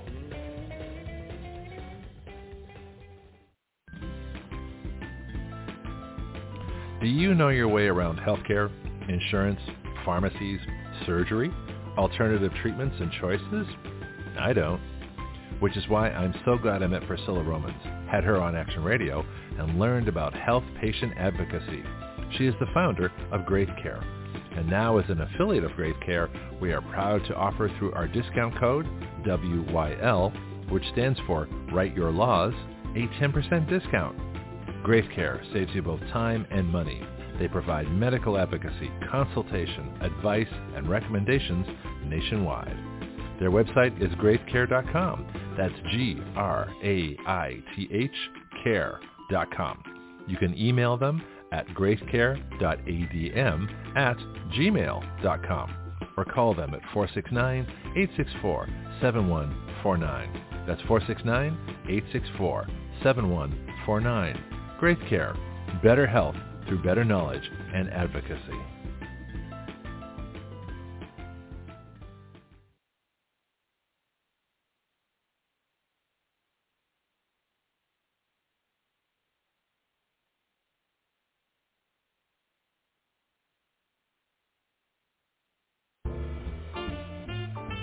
Here at Action Radio, we are looking for sponsors. We have 30 and 60 second spots available for your announcements.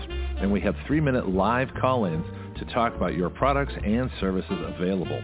Action Radio is the next evolution beyond talk radio. Join us and let us help your business evolve.